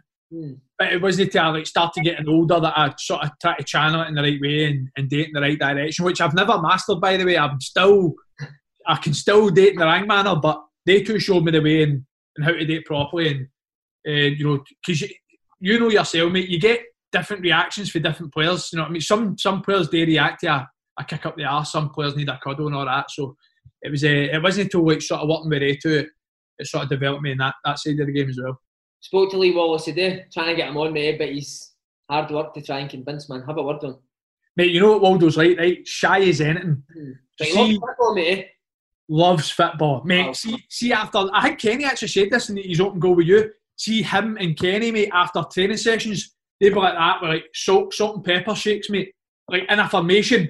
And, and honestly, they would talk football and tactics for hours. And I join. I, am the same. I love football, so I join in on that. But see, Waldo, mate. See, outside football, he's the shyest guy in the world. Like I'm talking about me being a hermit. He's the biggest hermit. He wouldn't go for a haircut.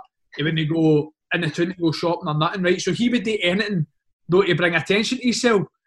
So see his last season at Rangers under Gerrard, it, it killed him a wee bit, mate, because he was never really involved. He was always a big character, a big leader in the changing room. So he tried to sort of rein himself back because he didn't want to interfere so much. And he would just sort of be in the background, which which killed me, mate, because he was like such a good teammate. I mean, but he would just he would always want to be out the limelight, no bring any any attention to himself, right?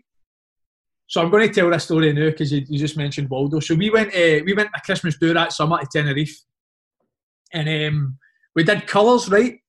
So everyone had to dress up the colours. It was like blue, green, red, yellow, all the standard colours and that, right? But it was a leather colour. you had to be head to toe to leather. Needless to say, who picks out the leather?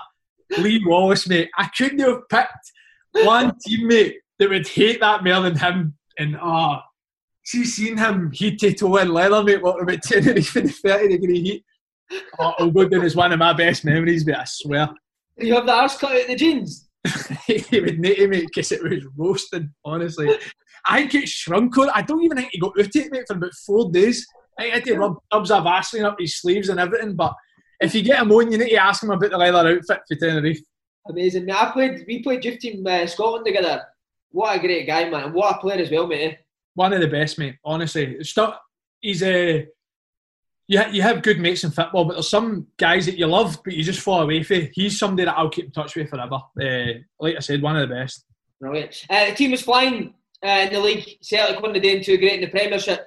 Uh, how did you feel when you got them in the in the cup draw semi final? I, uh, I mean Celtic were they were flying in terms of they were they were you know they were pissing the league. They were obviously the best team in the league and the best team in Scotland at the time, so they were fine. But they were getting a lot of criticism under. I think it was the way they were playing under Ronny Deila like no being convincing enough or whatnot. But I, have said it before. I always felt that we were a good team, It's like being a championship team. Well, we're obviously doing what we should have done within that league. But I felt as if if we played at our best, we could have matched Celtic no problem. And um, on the day, I always felt as if it was so important for our group being young to start well because it was seven or eight players have never played no firm game before, me being included. Never, maybe never. A lot of us never really knew what the fixture was about. So we just felt within our group it was so important to start well. And for the first whistle, mate, we were we just I was surprised at how well we all settled within the game because I mean it's a high pressure occasion, mate. It's, it's obviously it's a big fixture, and was just the way we settled into the game, we were, we were superb on the day. See, just see, just on that, why do you think you started so well? Like, what was the build up like during the week from Warburton? Was it all about keeping your nerves? It's like I said to you before. You know, if you're playing in a team in a big fixture that if every single player is going to help you when you've got the ball, mate, they're, they're taking your job away from you. Because there's no, you think of old firm fixtures that I used to watch, watch back in the day, there was better players than us that played in it, but it was so frantic, mate. You used to watch old firm games, it was 100 miles an hour, tackles everywhere, so frantic. It felt as if within that game, I had more time on the ball in that game than I did playing Peter Peterhead. Genuinely, like it was just everyone wanted on the ball. We wanted to help each other, and it just allowed us to settle into that game. And and I, I, honestly, I think it shocked Celtic a wee bit because they they'd been battering Rangers and they I think they'd battered them in the cup semi a couple of years before. And they had it all their own way, but within that game, we just we played really well within the day and, and got the better them. How was how was uh, how was that week for ticket requests for your pals? Ridiculous, mate. Honestly. How did you get?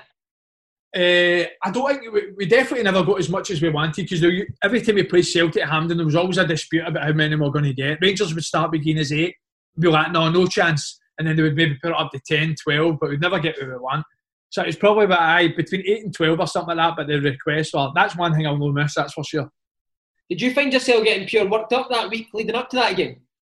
Aye, aye, mate. But it's like I was saying. If see if I know within myself if I'm nervous or too excited or hyped up, I just wouldn't talk about the game, mate. And I would tell everyone round about me, just don't speak about this game. Like I've got my focus on it. When the time comes, the time comes. But uh, I just. So you wouldn't speak about any your pals, mum and dad, none? Nobody, mate. Nobody. I, I couldn't. Because if I spoke about it too much, mate, that's it. I wouldn't be sleeping at night. I'd just be thinking about it too much. I'd be too worked up thinking about the game. And I know, but I know when the time comes, I'll be focused. Uh, and see, to be fair, I think it was an approach that I, I, have just took throughout my full career, basically. And it's still the same. See if I, see if I lose a game of football, mate, I just don't want to talk about it. Or if, like, I've, I've, i was going to say if I lose against Celtic, I've lost a, a, good few. But if I lose against Celtic, I'm just telling people don't don't talk to us. Like, I just don't want to speak about it. And I've been I've been like that throughout my Rangers career, basically. So, uh, but see when the game kicked off, mate, honestly, I couldn't believe how calm I felt, considering how obviously built up I was uh, going into the game. Is that your favourite game in your Rangers career? It will definitely be up there. I think I, my, my debut will take some beating, uh, aye, that that semi is definitely in the top sort of three or five or whatever it was. Anyway, it was just uh, it was some occasion, but mate, I've never been a fan of playing at Hampden, honestly. How come? I just I think that I just don't think the atmosphere's great, mate. The, the, fans are too far away from the pitch. You just don't. It's nothing compared to Ibrox or Parkhead. Nothing. Nothing compared. Was the atmosphere not that good that day, no? It was good, but it's just again, mate. It's just the distance between the crowd and the pitch. You just don't get that intense. That mate, my favourite. I don't know about you. But my favourite stadium to play in is Tynecastle, mate. I love playing at Tynecastle. And again, it's how much the fans are just on top of you. It's, it's brilliant. It's a proper cauldron. And when they are selling out and the place is uh, they're they're gone well, the place is rocking, mate. Like I used to love playing at Tynecastle, but like Hampden's the opposite, mate. They've all got megaphones just to shout something. Do you know what I mean? It's brutal. The pitch is massive at Hampden as well, mate. Too big for somebody like me, mate. That's for sure. See, when you beat us in that Petrofac final five, mate, that pitch seemed like the size of te- Aitor Karanka's five pitches at Middlesbrough, mate. That's what Aye. Aye. Honestly. Oh, mate, see a story about that game talking about nerves. Like I said, my mates would always be the one to criticise me in that, right? See, going into that game, all my mates were mad gamblers, right? And all my mates have got Rangers minus two on. I think it was like even money or whatever, right? So what happens? 2 0, 10 minutes to go. We get a penalty. Who's taking it? So she's stepping up, taking that penalty, mate. Knowing that all my pals need me to score this goal to win this money. Oh, that's the most nervous I think I've been. That was ridiculous. I remember that one. Oh, brilliant. Uh, just on the Celtic game, obviously, you were, were better than Celtic on the day. How frustrating that ends up going to extra time. See, when it goes to extra time, do you start to worry? Uh, mate, it was so caught up within the game. I think the first half, we, we dominated that much. We knew Celtic were going to get a reaction. We knew we were going to get a reaction at them. And uh, sure enough, mate, first five, ten minutes of the second half, they had about 40 corners just knocking on the door, knocking on the door. I think they ended up scoring for the fourth or fifth consecutive corner or whatnot. But uh, again, the game seemed to sort of gradually die down again. And uh, I think, again, we sort of dominated it going into sort of extra time and whatnot. But the sort of the last twenty minutes extra time, mate, there was no no really nobody really got to bet each other. It was a game of chess where nobody wanted to open up too much in case they get caught on the other side. So the game sort of I don't know if you remember it, but it just sort of petered into penalties. There wasn't really much chances. It was just you know, we sort of kept the ball for a period of time when they had it, they kept the, the ball for a period of time. But uh, going into penalties again just felt the same. Just felt sort of overriding emotions. I just calmness, mate. Just felt we played it that well within the game that it just felt within that day it was it was it was your time because remember the Paddy Roberts miss. Like yeah. some things were just just felt as if it was meant to be. Leigh Griffiths again hit a ridiculous free kick for about 35 yards had Swaz dip everything tipped onto the bar down spun back out for a corner. It was like at that point it felt as if this could be our day. I just wanted to ask you before we got the penalties a lot was made of you and Bruni that day. I think it was a handshakes and stuff like that. See during the game when it is you and Bruni are you constantly giving each other a bit uh, nah, really, mate. It was just more of a case I just I want to stand up and be counted in, in this game. I want to try and obviously do myself proud, do my family proud, and and and, and make a game of it. Because, like I said, that you know, the last three, four old firms previous to that, there wasn't really much of a competition. And uh, see, ninety percent of the games at, at the Rangers Celtic games, me and Scott Brown are never really up against each other. He's holding midfield for Celtic. I'm holding midfield for Rangers they were 40 yards away from each other on the pitch, but I played further forward in that game and so did he. So that was probably one of the games where we go a bit more close and personal with each other. But nah, it wasn't really much in terms of you know verbal verbal banter. It was just trying to get the better of each other in the day. But um, he's obviously someone that's done really well for Celtic, so it was he was one of the ones you need to try and shut down going into the game. Right, mate. Penalties. What happens at penalties? So full time goes. Does Mark Warburton have a list, or does he say who wants one? So it's it's one of the ones where you practice them the day before training, but nothing gets picked, and then I think base managers are the same now. It's, if you go to a penalty shootout, they'll get to the players that are most confident. You know what I mean? So it's just a case of people putting their hands up who wants to take one, and I just told them basically I want to take the first one. It was. Uh, Why did you want to take the first one? I was confident, mate. I've, I've always I've, I've always felt as a decent penalty taker. I was, I was a second choice penalty taker at Rangers at the time. Waggy wasn't playing in the game, so Waggy. So if there was a, a penalty in that game, I was taking it. But I'm actually kind of glad it didn't during normality. I don't know if I'd have been as calm, but uh, I so I just put my hand up and said, "Listen, I want to take the first one." Just wanted to be the one that sort of took that first one and, and try and take a bit of the pressure off. But I was was confident going up. I'd always it was one of the ones where I if you're taking a penalty, just don't change your mind. Do you know what I mean? So I'd always for the day before knew if I was taking a penalty, I know what way I'm going, and uh, it was just don't change your mind and just be confident and, in striking it. See, because it was in the Celtic end. Be honest, were you shitting it walking up? Honestly, mate, no. It was, uh, and it was nothing to do walking into the Celtic end or walking into the Rangers game. I think it was just the, the the way the game went, the way I'd felt during the game. We I'd played well, the team had played well. I was I was proud of myself. I was proud of the players. We had confidence going into it. So it was nah, I wasn't really nervous going into it, and it was just a. It was oh, if, if I'd missed the penalty, it'd probably been a different. You know, I'd, I'd be talking differently than I am now. Uh, I wouldn't be talking so gallus, but uh, I managed to score it, and again, I was I was confident other players taking penalties. Mate, do you know what? The one person I wasn't confident in taking one was Lee Wallace. Genuinely, why? that's not Wallace was very good technically, but it was like see when we were practicing penalties the next day. I remember Waldo never practiced one. So like see when I seen Baz McKay take one, he's stroking it in, and I seen like Tav taking one, he's whipping it hundred mile an hour. Like Waldo, I wasn't as confident with Waldo, and I don't know why. Just the long run up, everything just didn't look right with me, and I was thinking he's missing this. But, yeah, uh, scored yours. Did you turn back into a fan again? I was just like, I, it was just more. I was nervous watching other people take the penalties. Yeah. So I, I suppose that's what it's like as a fan. Like you're nervous watching, but when you're playing, it's completely different. I still get that sometimes if I was on the bench watching the game, which was basically every week for the last two years. uh, aye, so within that game, I watching other people take penalties, mate. It's horrible, man. But I wasn't that confident watching Waldo step up and take his. And then Rogic missed, mate. Uh, talk us through your emotions when that happens. The buzzing. It's never obviously been on camera because everyone's. It's you know you, you, you score a penalty, you miss the winning pen, everyone's just sprinting to the goalie. I just I just dropped down to the flare, mate. Honestly, dropped down to the flare, and it was just like first old firm man won it. Like my family and friends are going to be so proud. It's going to mean so much to everyone. Uh, I it was just unbelievable, mate. Honestly, unbelievable. But it was uh, like I said, it was just it was a sort of welcome to Rangers because we couldn't celebrate it, mate. We, well, we, we played Hibs at Easter Road three days later to win the league. So the first thing that was said when we were back in the changing room was number one, that win means nothing if you don't go on and win the Scottish Cup final. So you're like, brilliant. Like, Brings you back. Let's celebrate it, know what I mean? And then next time was three days later, we can go to Hibs and win the league and get the club back to the SPL. So it wasn't like if you win a game of that magnitude somewhere else, mate, yeah, you're out for three days. But yeah, it was. So you beat Celtic in the semi final. You just went, you just went home to your house, honestly. And I remember going home, and uh, I went to my dad's house, and my dad wasn't in. He, he was already at the pub. I went to my missus' dad's house and, and mum and dad's house because they're all mad Rangers. They weren't end. they were away out. So I was like, I may as well go home and get a curry. Uh, so that was my way of celebrating, mate. I got a Chinese or something. Oh, terrible, mate. I know, I know. Disaster. Uh, right, the cup final, mate. Um, after beating Celtic, did you, were you not be a bit overconfident going into the Hibs game? Uh, no, mate, because like I said, we knew Hibs were a good team. We'd played them five times that year. We'd beat them three times. Uh, they'd beat us twice. And every game was close except for the, the sort of Petrofac one, the first one. So we knew they were a good team. But I've, I've, I've said this in, in private to people before. And I've never really said it much uh, because I don't want it to come across as excuses because it wasn't the Hibs deserved to win the game, mate. They, they were a better team on the day. They deserved to win the final.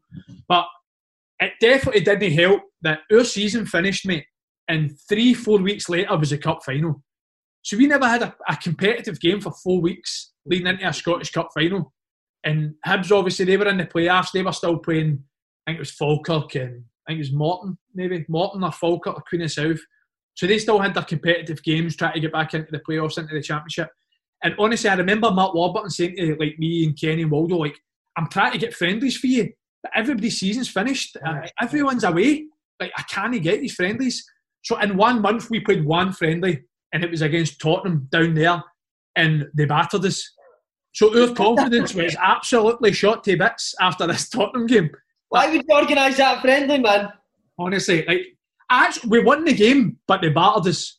Like yeah. it, it, wasn't like Tottenham's first team. It was like Tottenham's like a mix of the players that won the playing resis, but we won the game. But they, honestly, they were so good. Mm-hmm. So uh, it was just a keep moving. We were trying our best to stay fit, stay competitive going into the cup final. So I just think that the cup final caught us cold, mate. They started fast. They scored a goal early.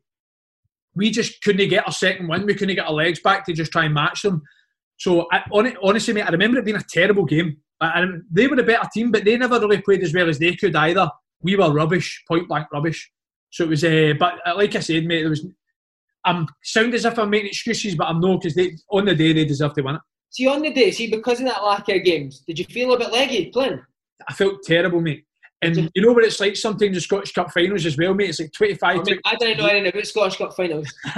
it's like 25, 26 degrees, so it's a hot day. You know you're going to... Obviously, it's going to take a lot out of you mentally, physically. And uh, I just... I think the break in football was, was definitely a, a factor towards it. But, like I said, so, uh, Hibs, sorry, were the better team that day. And uh, their better players uh, stepped up to the mark well, we, ours, ours didn't they? So how, how long into that game did you think, like, we're all fucked here, we're tired, man? Well, they, they started quick on us. They were a better team early, which under Warburton, mate, we were brilliant at. We were brilliant at starting well, dominating the ball, mm. getting into a rhythm, and then just letting the game take care of itself, basically. But uh, they, they they they started fast, which they never really done against us in the games previous, and uh, it sort of took us out of our stride a wee bit. We never really had a lot of the ball, which is how we get into a rhythm and and you know get into a tempo. They they sort of done that to us, and they just hit us in counter attacks, constant hit us in counter attacks. And the, I don't know the first goal. Uh, I think was it Andy Stokes robbed it or somebody robbed it, going to Andy Stokes uh, down the line, counter attack, just burst into the box goal. Mm. And then for that period, we just we took a while to get into our stride, and then Kenny brings us back into the game, and nearly scores a second straight after. And if he scored that second, it might have set. Uh, we've taken the lead early. It might have settled us into the game, but still one each going into the second half. We just never kicked on, mate. We never played well enough, and uh, obviously, still scoring a goal. You, was a feature belt, absolute belter, wasn't it? I will, mate. I've no stuck many like that. Uh, I stuck it well, stuck it perfect. Scoring a goal with ten minutes to go, you're just hoping you hold on. But the biggest criticism, and probably rightly so, our team at that point was we just never defended set pieces well, mate. The amount of goals we conceded for set pieces was ridiculous. I've no doubt that every team that played us, a match analysis was look at their, you know, look at their set piece, the defensive record and that, and and uh, you know you can see two set pieces in the Scottish Cup final with ten minutes to go to lose it. I know you love Mark Warburton. You've talked him up there, but was that not a bit frustrating that he's never worked on it a wee bit more? Nah? That would that be the one maybe criticism? Uh, it probably was the one uh, criticism, but like it for, for a player's perspective, and I know that a lot of the boys were the same. The pros, mate, and the way we played and the way we worked day in day out far outweighed that. And uh, hundred percent, if like if I'm trying to make a perfect coach, and I, I was saying to him, I would say like this is probably what we need to do better as well. Which I think later down the line we did do that, but no, obviously at the same degree and same focus we did attacking wise. But that that's the thing I loved about them at the time. That's the thing I loved about that team. So it's hard to criticise that, but at the same time to make it better is definitely the other side we had to look at as well. Right, mate. Just the last wee negative. Just talk us through that last ten minutes. How did it feel when you seen David Gray that ball hit the net? Oh, I obviously horrible, mate. It's, I think that season, mate, was my first season at Rangers. Obviously, my dream to play there, and it generally was nearly the dream season. Um, we've won the league, which we should have to get the, the, the club back into SPL. Won the Petrofac, which we should have because we're obviously probably the favourites for the trophy. We beat Celtic, uh, Celtic, what the club hadn't done for X amount of years. And then if you top that off with a Scottish Cup win, going into having Europe for the next season, it would have been a dream perfect season. Uh, obviously, unfortunately, we didn't manage to do that. But um, like I said, Hibs were a good teammate and deserved it on the day. It's as simple as that. Jinkies, if you'd won that cup, it'd have been different. Potentially, potentially. Maybe got a bit more time and. I think a bit more money probably as well. It'd probably get a bit more money as well. So it probably would have made a fact. Don't get me wrong. I don't think that team was ready for European football. Definitely no. But it, it, it probably could have helped us progress more in terms of him getting more money and whatnot. Right, mate. Another guy I need to ask you about. I spoke to him about you. What a boy is Josh Windass. He says, uh-huh. "Tell Andy I love him as a player because he just lends it to us." Aye, well, that's it, mate. You just get if, if you're a phone, mate, you're a phone for a reason, mate. You're supposed to get the ball and get to the good players. So, uh, do you know what I was? I don't. As Josh told you, I'm the reason he signed for Rangers. No. See, he, he, he thinks he can give me. He can give me the wages he earned for the three years he was at Rangers. But uh, I, I, like I said, I've always had a good relationship with Warburton, and one of my best pals, Kal Naismith. Were you uh, Pompey with Kal, no? Nah, I just left when he came. Good player though. Aye, uh, so. Well, yeah. So he was at uh, he was at Accrington at the time, and I used to go down and watch him all the time. And uh, I remember going down one game, and Josh was brilliant to be fair. And I knew he was a young boy because I'd never seen him play and, in the amount of times I'd been because I'd watched Accrington about five, six, seven times at that point, and it was maybe the fourth or fifth time that I've watched and Josh has played, and he was brilliant, mate. You know what? See, see that sort of level in England, you're either a technical player but no athletic, mm. or you're athletic and you've got no technique. like that's it. Whereas Josh had Josh had both. To be fair, yeah. I remember watching that game. I came back to Rangers and I said to Frank McParland and Wobbs, I was like, go and have a look at the boy Josh Windass at Accrington. I was like, he's, he's too good at that level. It, it could be perfect for us, basically, if it sort of fit the brand of football we, we, we, we played at the time. So that, that's a true story. I'd go, I, I, wouldn't say I'm the reason he signed for Rangers, but I uh, obviously give my G. I get a marked his card anyway. Did he give you a few quid with the deal now? Mate, have you met him? He's the tightest guy in the world, man. he told us to ask you about Hearts Away. Can you remember it? Oh, arguably my well, I can remember it. I because I was absolutely. It was my worst performance in a Rangers jersey by far. Right. I see, mate. Like she going into the SPL. Uh, I'm my own biggest critic. I always have been. I'll always be honest about it. My first six months in the SPL, mate, that was probably my best consistent form in my career like I, I was doing really well. I'd, I, I think I'd scored 10 goals in the championship for holding midfield. I took that into the first six months in the SPL. I think I'd already scored six or seven, playing well, had a few man in the matches, like playing every week. Second six month was a different story. Like I was rubbish, too many poor performances. Hearts being the biggest one, but the story that Josh wants me to tell you is Heart, so Hearts pitch at that time was brutal. Like the pitch was shocking. But the thing with Warburton is, was this is the way we want to play it, and that's it. So goal kicks, we're all going short. We're all going short to get the ball after wedge. It's bobbing there, our feet. It's going for a throw in, 20 yards for our own goal. We're trying to pass out for goal kicks. They're having shots and goal corners, so we're getting battered, right? So uh, I think we're losing 3 1, right? Josh is raging he's no pain because, like, you know what Josh is like? He thinks he's the best player in the world. So, uh, Josh, I see, I see sub going up, right? So Josh's number is coming on. So Josh is sprinting on, obviously trying to make an impact in that. So he's like, ah, boys. Josh is quite, he's loud within the change room. In terms of demands and that, he's no like the most active. So we're 3 1 down. Josh is sprinting, goes, ah, boys, come on. Come on, what's going on here? Getting battered, come on. So we've got a throw in, right? 10 seconds later, we've got a throw in. Somebody throws the ball to Josh, he goes to control it, bobbles in his foot. They go through one at one and score, right? So Josh walks by me and goes, ah, how bad's the pitch, by the way? Honestly, so if he demanded to everyone, he just came up with the same excuses that we've been coming up with for the last 70 minutes. Oh. Oh, mate, that sums that boy up, doesn't it? It's one of my favourite ever stories. I still tell it to this day, mate, honestly. So He's a great lad, I've got a lot of time for End up losing 4 1. And see, after that, mate, like, I feel that's when the atmosphere towards Warburton for the crowd really started to change, and myself to be fair, because I had went through being one of maybe the fans' favourites, doing really well the first six months.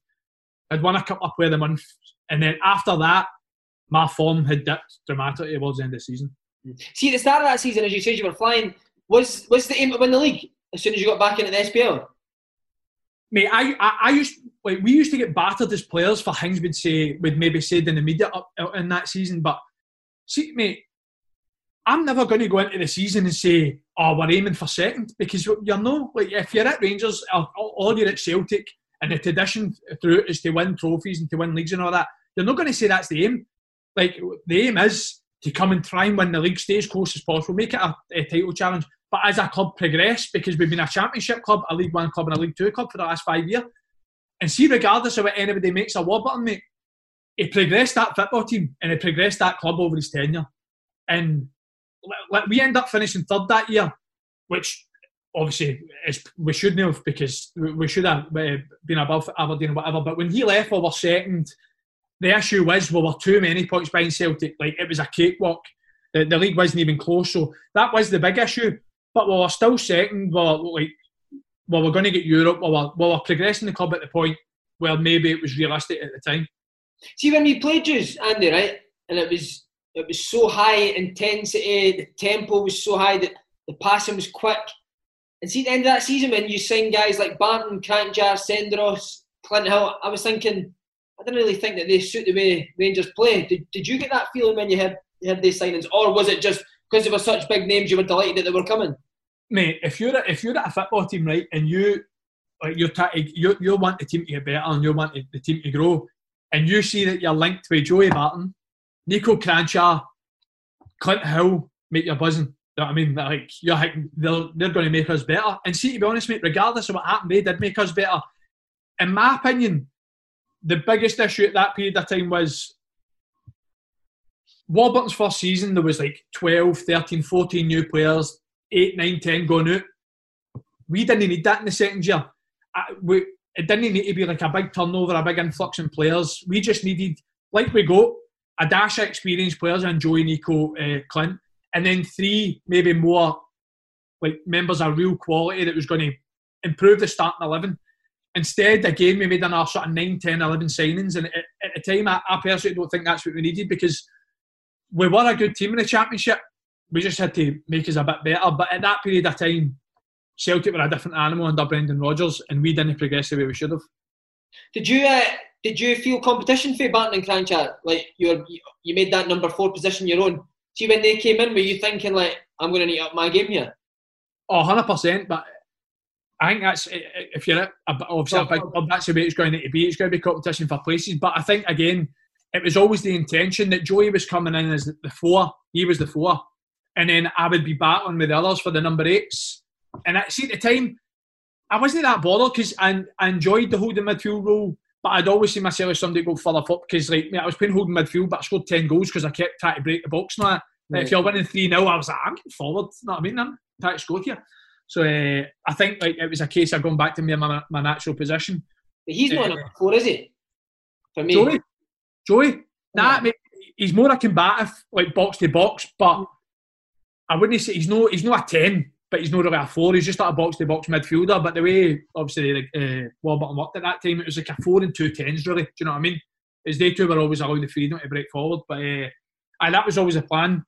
Uh, and again, stayed in the team for. I think I'd played.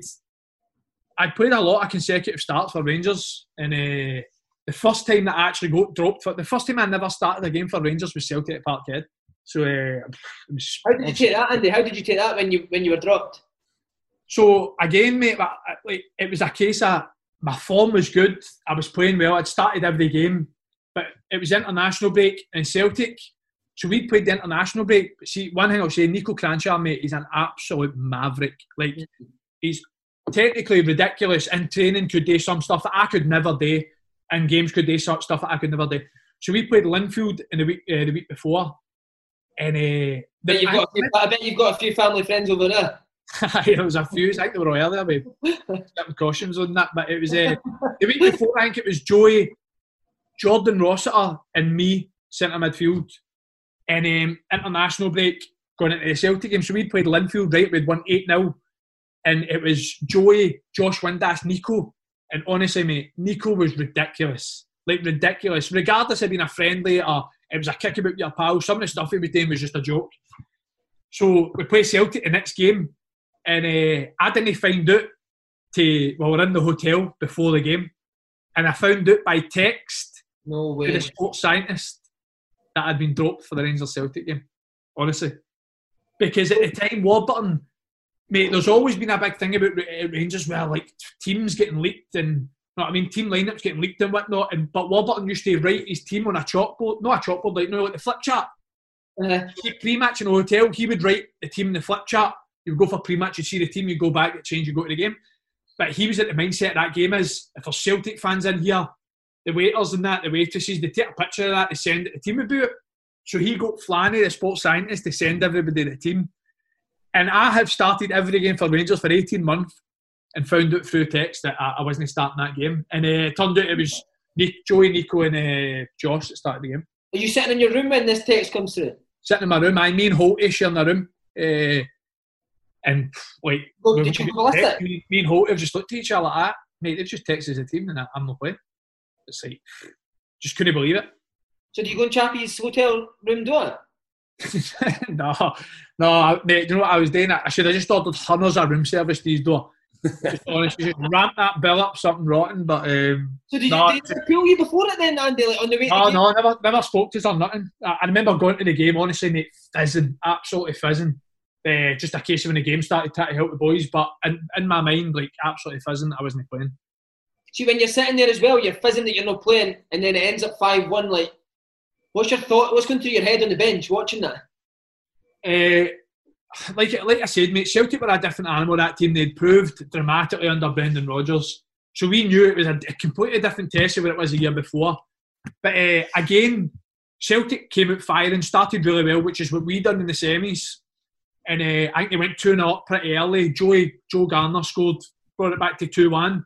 And then, see, for the sort of start of the second half, we started coming into the game. We started dominating for the sort of first 10 15 minutes. Again, same to what the semi final was against Celtic. I remember Barry McKay missing a great chance to make it 2 2. I went through 1 and 1 with Craig Gordon, sort of bent it around the, uh, the far post. But then uh, Scott Sinclair makes it 3 1. So again, it's like trying to get back into the game. Phil Senderos gets sent off, and then again, Mark, Warburton's attitude, mate, was more, well, was it 3 1, 6 1? You just want to go back to try and win the game. So we're 3 1 doing 10 men at Parkhead. He goes three at the back, a four, a two up front. Mm. Celtic were too good for that, mate. And they ended up they ended up battering this 5 1, which I don't think Warburton maybe seen the seen the sort of reaction of what that could do. So, see if you lost 3 1 at Parkhead, you were doing it 10 men. No, you're gutted in that, but mm. it can happen. You're looking, see when you're getting battered 5 1 and you're, you're trying to chase a win when it was, you know, it was, it was away phase at that period in time. It was, uh, it, it maybe not had a sort of knock on cardinal effect that on the manager never really recovered from. And then a few boys have spoke to said the dressing room after it was when they kind of thought Mark Warburton's could be away here. And it's like he's losing the dressing room a wee bit. Would you go along with that? It wasn't me. I, I don't know if I'm just he's just my dad, so I'm not saying bad about him, but I mean, there was definitely another case where I felt as if he lost the dressing room. But uh, like, I remember obviously the Monday training, where we were all just fighting. Honestly, the, all the players were just fighting in training. We were all just smashing each other in training. But like, in a stupid way, we were loving it at the same time because the, the competitiveness, that, that sort of edge hadn't had, it wasn't really there, and it was like like it just showed that we cared. It showed we were all raging. It was just sometimes you need that as a squad, to, that that blows to come together to get it all out in the open to go again. And uh, obviously that was the case, as you know, after the game with me and Joey. But there's been so much reported about the me and Joey thing, mate. See that, see what happened with me and Joey. It's something that you've you've seen a thousand times. I've seen a thousand times on a training pitch what it then led to is nothing that I could ever have predicted because my relationship with Joey as well was superb in the period he was there. Like we, we used to go play golf together, we were dead pally, we used to we used to argue all the time, but it was just because we like our personalities were similar. It was just like you used to tell me Tam Miller was the best player in the world. How can you argue with something like that? Do you know what I mean? That was just the type of guy he was. If you said black, he's saying white. Do you know what I mean? So you should just argue that way. But we got along really well. So I was gutted in the fact that I ended up losing him as a teammate and then losing Warburton as a manager down the line. But it's true that it all started because Josh Windass shot, shot himself as well for a minute. Aye, so uh, is jo- I take it Josh just told you a story. I uh, so basically, like I said, we were just going about smashing each other. It was competitive. The edge was high. Josh was in my team, and Joey just kept smashing Josh. So I said to Josh, I shouted, Josh, next time fucking smash him back, basically. So uh, Joey was like, is that right? Well, we'll see when you get the ball. So I, I, I was just saying, well, come on then. So it was one of the ones, if I get the ball, I'm keeping a holiday, trying to get me smash me. He's smashing me, and then he's getting, I'm smashing him. So then after training, it comes to like the miniest of blows, no punches or nothing. It's just one of them. As soon as you go together, it's split up. And then I'll never forget, see, as soon as it happened, we, I walked into the changing room, Joey was already waiting for me, and we both had the biggest hug and said, like, finally, that's like how the training went. Like with that, like we needed that. Do you know what I mean? And we were on the phone that night. You know, like I remember, like I remember it clear as day. But then, uh, obviously, what's transpired is something's happened. Obviously, Joey and the gaffers had a meeting. How that's transpired obviously ended up how it did, which obviously I can't comment for because I wasn't in the office. But I couldn't foresee for what happened that Joey was going to be suspended for the football club. Could he be funny, Joey Barton? You got a good bat? Oh, aye, hundred percent, mate, hundred percent. Like again, it was like you used to have football debates with, with Kenny and Waldo because you loved football. He was the same, but he just used to annoy people, mate. It's like I say with the Tam Miller being the best player in the world. Like he just he he must have just said that to annoy people. And again, you know what Josh Windass like loves all the like look, Neymar loves Neymar. Neymar's the best. Joey used to just say to him, mate, Neymar's terrible, like terrible. But yeah, trick, he's brilliant. but it's just the way it is, mate. When did you hear that Warburton was going? I can't remember exactly when, but I, I, remember I was in the house and I seen it Sky Sports News, and that was literally the first time we'd all found out. And again, it was on the group chat, but mate, everybody, our, our squad loved Warburton. Like he brought most days in. We loved the way we played. Like him and, and, and David Weir as well, mate. It's one of the biggest gentlemen in football. Like loved working with him. I used to do like one to one analysis stuff with him all the time. Had a great relationship with him as well. Again, still speak to him. Um, so nobody really wanted to see him leave, and we all found out under Sky Sports News. And I remember was just all texting and WhatsApp like, "What's happened here?" And uh, you know, you hear reports. I was talking to other clubs and whatnot, but we never really, we never really know what the truth was. But I gutted to see him go. Did you get a phone call? Did you speak to him after he left? No, actually, I think I was the same as a lot of boys in the teams. When we heard the, the news, we just texted him. And uh, I had sent him a message, but he, he soon phoned me after he received my message. And it was just sort of mutual conversation But I thanked him and he thanked me for, for all the work down the line. I was just wishing him all the best. You'll enjoy QPR next year, young man. so hopefully. oh, you that in a minute, wouldn't you? You would take that, mate. Wow. Uh, right, Graeme Murty comes in, mate. I just want to ask you. I never put in the question. Sorry, I totally forgot. But what happened when you came when when he t- taken you off? When he take me off, uh, like again, mate. Like, I've always been my biggest critic. Uh, that Celtic game going into the semis, that was the first time I started a game in about six, seven weeks. Nothing uh, worse, mate. There is nothing worse than that. Eh? Nothing worse, but at the same time, buzzing that it's an old firm that like I'm going in to play it. But at the same time, it's obviously it's a cold one to throw into. But buzzing, I'm playing. Uh, but again, wasn't playing well. But none of us were playing well. And uh, listen, the, the, fact of the matter is, I felt, and I'm, I'm sure everybody would agree, was if you felt as if you had to make a sub, you could have waited four minutes and done it half time. Because being the local boy, being the Rangers fan, you know how it's going to be with the press and what the reaction it's going to get for Celtic fans or whatnot. So obviously, again, uh, raging. But if we could have made eight subs that day, we'd have probably made eight because Celtic battered us and, and, we were poor. But again, felt as if I, I was made a scapegoat a wee bit on the occasion because no, I was just back in the team. But if you were going to make the sub, you could have waited four minutes. But uh, did he explain to you why he did that? Did he explain to you why he took you off four minutes before half time? No, mate, no, he never. Uh, I think, like like I said, I've always been wanting to talk to managers after things and get. That was one where I just couldn't. Because see, to be honest, like, I don't think I'll ever forgive him for doing that. Do you know what I mean? But at the same time, is what it is. I've still had a relationship with him since. Uh, he still obviously was still with the youth players at Rangers, and I try and help the youth players, and I've, I've spoken to him on a couple of occasions. But that everyone took like that that day, mate, was obviously hard for myself. Hard because we lost the game against Celtic, but genuinely, mate, for the bottom of my heart, the biggest thing I took away for that game was I lost two of my best teammates and two of my good fit mates in football on that day because that was effective for the end of Kenny and Waldo's Rangers career. And the way that that was the, the way it ended, that hurt me more, every bit as much as my own personal agenda. And I've spoke to obviously have Kenny on, but for what he says, there's no way that it should have been the end of their Rangers' career based on what happened. No, no. Again, similar to the Joey situation was it's stuff that you see every single day in football, every week in football. Emotions are running high after you've lost your rivals, and that's it. There were words said, there was no fights, no punches thrown, and I would never have thought that that was going to lead to the two of them, uh, you know, losing the Rangers career, and that that hurt me the most because it was two good players, two brilliant team teammates, and two brilliant guys.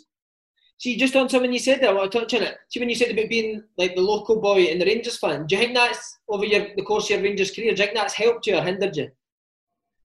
Uh, that's probably an ongoing debate with everyone. Everyone will say it helps you. I grew up, mate, with people saying Barry Ferguson wasn't a good player. I grew up with people criticising Ali McCoist because he would miss four chances a game but score two. So maybe I'm being biased, but I was always say it hinders you. But at the same time, I, I was lucky to have a play 152 times for the football club. I was lucky to go on and, and achieve the dream I always wanted to do. So I'm saying hinders me. I was still extremely lucky, but I, I personally don't think it helps you. I, have seen occasions where it works both ways, but yeah. Uh, I, I, don't want to go into too much when I'm disrespecting other people because that's not what I want to do. But um, you know, Borna had an unbelievable season last year. Like it was very good, but the year before he struggled. But never really got the criticism I got if I struggled. Yeah. And that's not making excuses because Borna is Croatian left back. Do you know what I mean? He's obviously got, got excellent ability. And the, the year he went to last year, you know, he, he deserved to play. He deserved to stay in that team and and uh, you know go on and get linked with the clubs he has and, and, and obviously continue his Rangers career. But I just mean like if maybe if I had a Croatian passport or a Italian passport or a Spanish passport when I wasn't playing well, would I go to the same criticism? I don't know. A bit more lenient. Huh? Actually, I've said it on a podcast, mate. I felt sorry for you. Like you wouldn't play for like six weeks, then you get chucked in at left back. Like what? What's in your position? What are people expecting? Uh, it was. It was. It was more the case. Uh, it was. Uh, I'd been playing so well for such a long period of time. I was being so consistent, and then I, I, I was so inconsistent for a period of time that I was coming back in, mate. And I've always uh, there was games where see if I felt as if I played really well, but we drew one each, I'd get criticised which is which is the nature of the beast. If you've no won, you should get criticised. But it was just I had that stigma where people maybe like weren't forgiving me for all the mistakes and the inconsistency that I had. So I had that stigma that maybe I just wasn't good enough and my Rangers time was up basically. So I had to win, you know, that maybe minority or majority, whatever it looks like. I had to win that minority uh, over when I finished down the line when Steven Gerrard was the manager. I need to ask, what is your favourite position? I, it would always be further forward, mate, because I've always, like I said, for my full youth career into my Livingston days to my early Middlesbrough days, mate, I, I, was a goal scorer. That was my game. So uh, I couldn't sit and say that left back's my favourite my, my favourite position. Although I do, I do enjoy playing there. And an attack, see at Rangers when you're playing left back and you're, you're dominating teams, you can get forward all the time. It's different to if I was in the opposite side of the spectrum and I was playing for a team that was getting battered and defending crosses and like he done he does it at back post and that, you wouldn't get the best out of me. So I would always say it was further forward in the pitch where it was maybe a boxy box midfield or whatnot. Haven't seen your misses. I'm disappointed you took that as a football question, but next one we'll go. uh, Pedro Caixinha, mate. Again, a few boys that we've had on spoke said they were a bit miffed when they heard that Pedro was getting the job. Are you the same? Uh, it's like I just said it there, mate. Like I'll always be honest, but I'll always try and be respectful to people in football because I know what it's like. I know it's yeah. hard. People I've worked with, but I'm trying to be honest and say that I felt for very, very early he just wasn't the right man for the job. And uh, why is that? Based on what?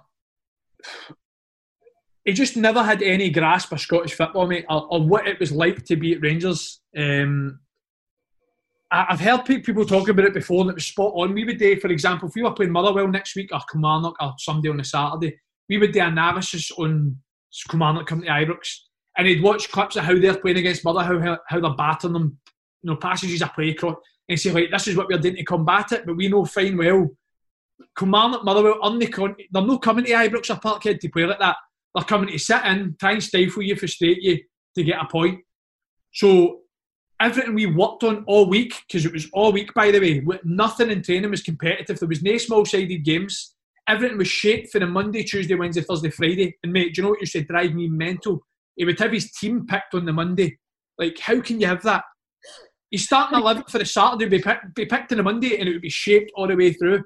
So wait, sorry, mate, to interrupt you, but you could be in the team on a Monday, have a shocker all week in training, and, and, you'd, and you'd, you'd, be in the team. I mean, there would maybe be the odd occasion if you get injured, what you do, but he'd pick his team on a Monday. So again, there was just no grasping what it was like at Rangers. It was just obviously different to where they played before, and he'd be showing you, you know, he would actually show you clips of his previous team in Qatar, how they play and you know, that's just how we that's how we play. Look at we're playing Xavi's team. Look how we're playing in that. Mate, they were losing three 0 I was like, come come to Rangers, play like that, and lose three 0 and see what happens. Do you know what I mean? So, see, so you being a Rangers fan, would you never go like Gaffer? It's not going to be like that. I, I did, mate, and that's the reason I, I, I wasn't there. Six months later, so uh, the relationship between me and him turned sour pretty quickly. Um, my career under him was never going to continue, uh, so, and I think I think it sort, sort of went that way towards a lot. You know, eventually went that way towards you know, Kenny Miller. Uh, you know, he had disagreements. With, it, he had a he had an ego and a manager, which I think everybody did. But you know, if, if you're a manager going into a new player and you've got big characters in the dressing room, these are probably the players you want to lean on to try and help other players. And, and get, he he actually went for the bigger characters. That was his way of trying to get respect for everybody else. And uh, like, I just don't think it was the right way to go about it, basically. And I, it, his relationship with me went sour pretty quickly. And what was that over? You saying like, that's not what's going to happen here? Basically, just I like we were used to. We've spoken about it before, me, Kenny, and Waldo, and, and people like that. Where for for three years at Warburton, we were all player policed, where you could go to the manager's door, talk to him, and in meetings you could you could put your hand up, you could talk and, and question that and say what about this and that, and how actual football debates, football chats. Under that, that was not accepted under him, and maybe that was my fault because I, I should have realised that that's not what he wanted. But we were just so used to it. That's what we done. So, uh, like again, if we were maybe setting up, for example, against like Celtic, and they would say, right, this is what they're going to do, three at the back, quick for their goal. I'd be like, Gaffer, they don't, they don't play three at the back.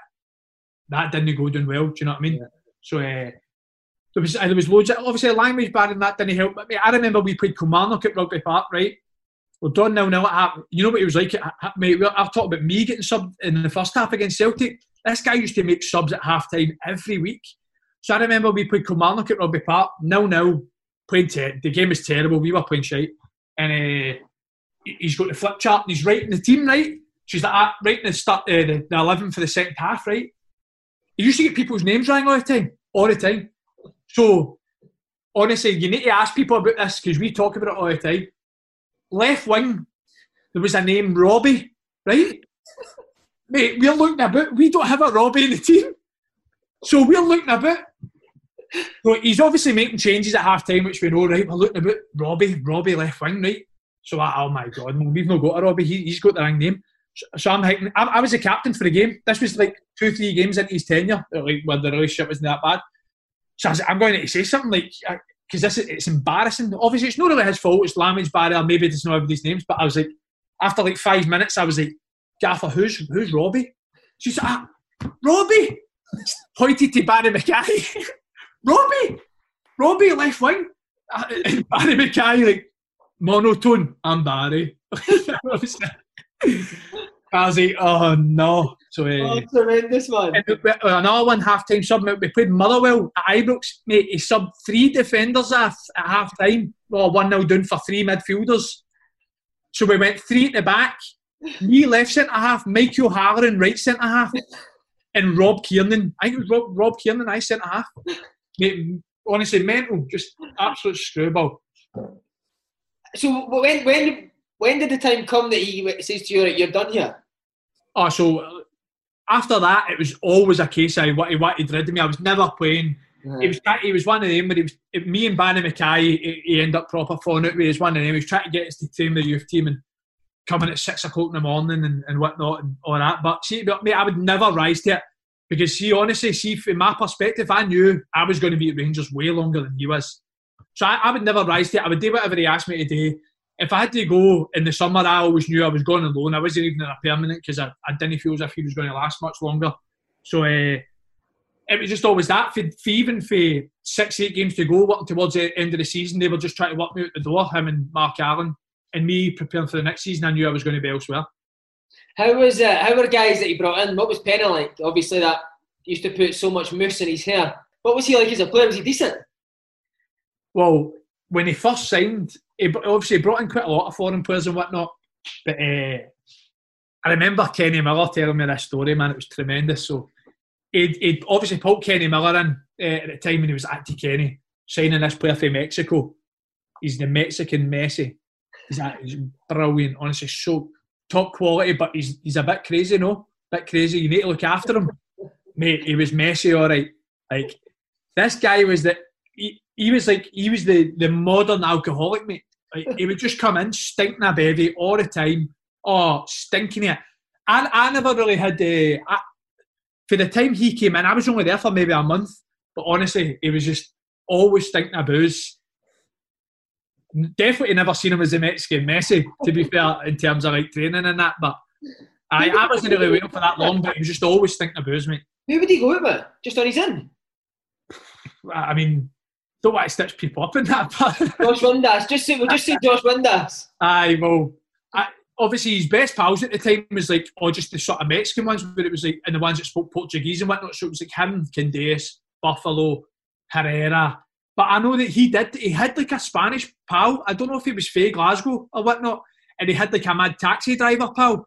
And the taxi, I the taxi driver pal done everything for him. So I don't know who he used to go up with, but it generally could have been a case of 20 bottles of Corona in his house because he would come in stinking all the time, mate. But I tell you what, though, honestly, proper good guy. Like, and I know it's one of the ones. Like, see if see as I get older, like, and I'm I'm trying to be a bit more like serious and I like, see if somebody was doing that now I would hate them, mate. Honestly, but I get get a grip. Like you're playing for Rangers, you're playing for a big club. Like sort yourself out. But he was that nice. Like it was so hard to hate him. Do you know what I mean? Yeah. But at the same time, you were just like, which chance what, you got? What did he put in his hair after a shower? Shockwaves. I, I, oh, Vaseline, I think, mate. I don't know, but that, that was wet look of wet. Pour in the Corona he's didn't Olive oil, olive oil everywhere, mate. It's, uh, it was the greasiest hair in the world, but I, was, I was at the door. If you think Walsall's a weird move, you end up in Azerbaijan, man. Like, I've been sent to Siberia by managers, but Azerbaijan's taking the piss, man. Uh-huh. How did that come about? Well, I get like I said to me, obviously we're just trying to walk me out the door, walk me out the door. But Pedro had always made it clear that if I was leaving, they want the club want my full wages covered, which to me if that was helping the club, back, I couldn't care less. Like fair enough. And uh, there wasn't really any club that well, there was clubs in England that weren't really willing to pay my full wages. They would like 70 percent, so they were negotiating with Rangers. Wouldn't happen. It would break down. So in the end, I was going to go to a club in Turkey. Uh, they began with like a G or something. So I was going to this club in Turkey basically, right? And uh, Rangers had said to me, right, you've got three, four days off because I wasn't training with the first team of that anyway. So uh, you've got three, four days off. You can go away on holiday. So uh, my missus was working, I had pals that were all working and that. So it was literally just me and my mate Andy went to Barcelona for four days. So I was like, I'm just having, I'm going there having a bevy for four days, getting my head right and then going to Turkey. So I remember we'd been out the night before, we woke up in the hotel room, we are dying of a hangover. And so I was sitting in bed, put the telly on, and the, the Azerbaijan Grand Prix was on, right? This is God's honest truth, mate. The Azerbaijan Grand Prix was on in Baku. I've never heard of Baku in my life. I got a phone call from my agent. He's like, listen, there's a team in Azerbaijan that want to sign you. He's like, they're, they're, they're in the Europa League. I was like, Azerbaijan? Like, what? I was like, Where, like, where's that in it? Is that Baku? I was like, no way. I was like, I'm in this hotel watching the Grand Prix, Baku Grand Prix. And honestly, mate, it looked a joke. Like, see if you watch the Grand Prix, mate, looks at Dubai, looked a joke. Soon found out it didn't look a joke, but. Uh, so I, I was like, amazing. Azerbaijan, man. I was like, Turkey's got good players. It's like, obviously there's a good reputation and whatnot, good crowds, good stadiums. But support, like I think this team in Turkey were near the bottom of the league. They were getting like they weren't great, but this team in Azerbaijan within Europa League.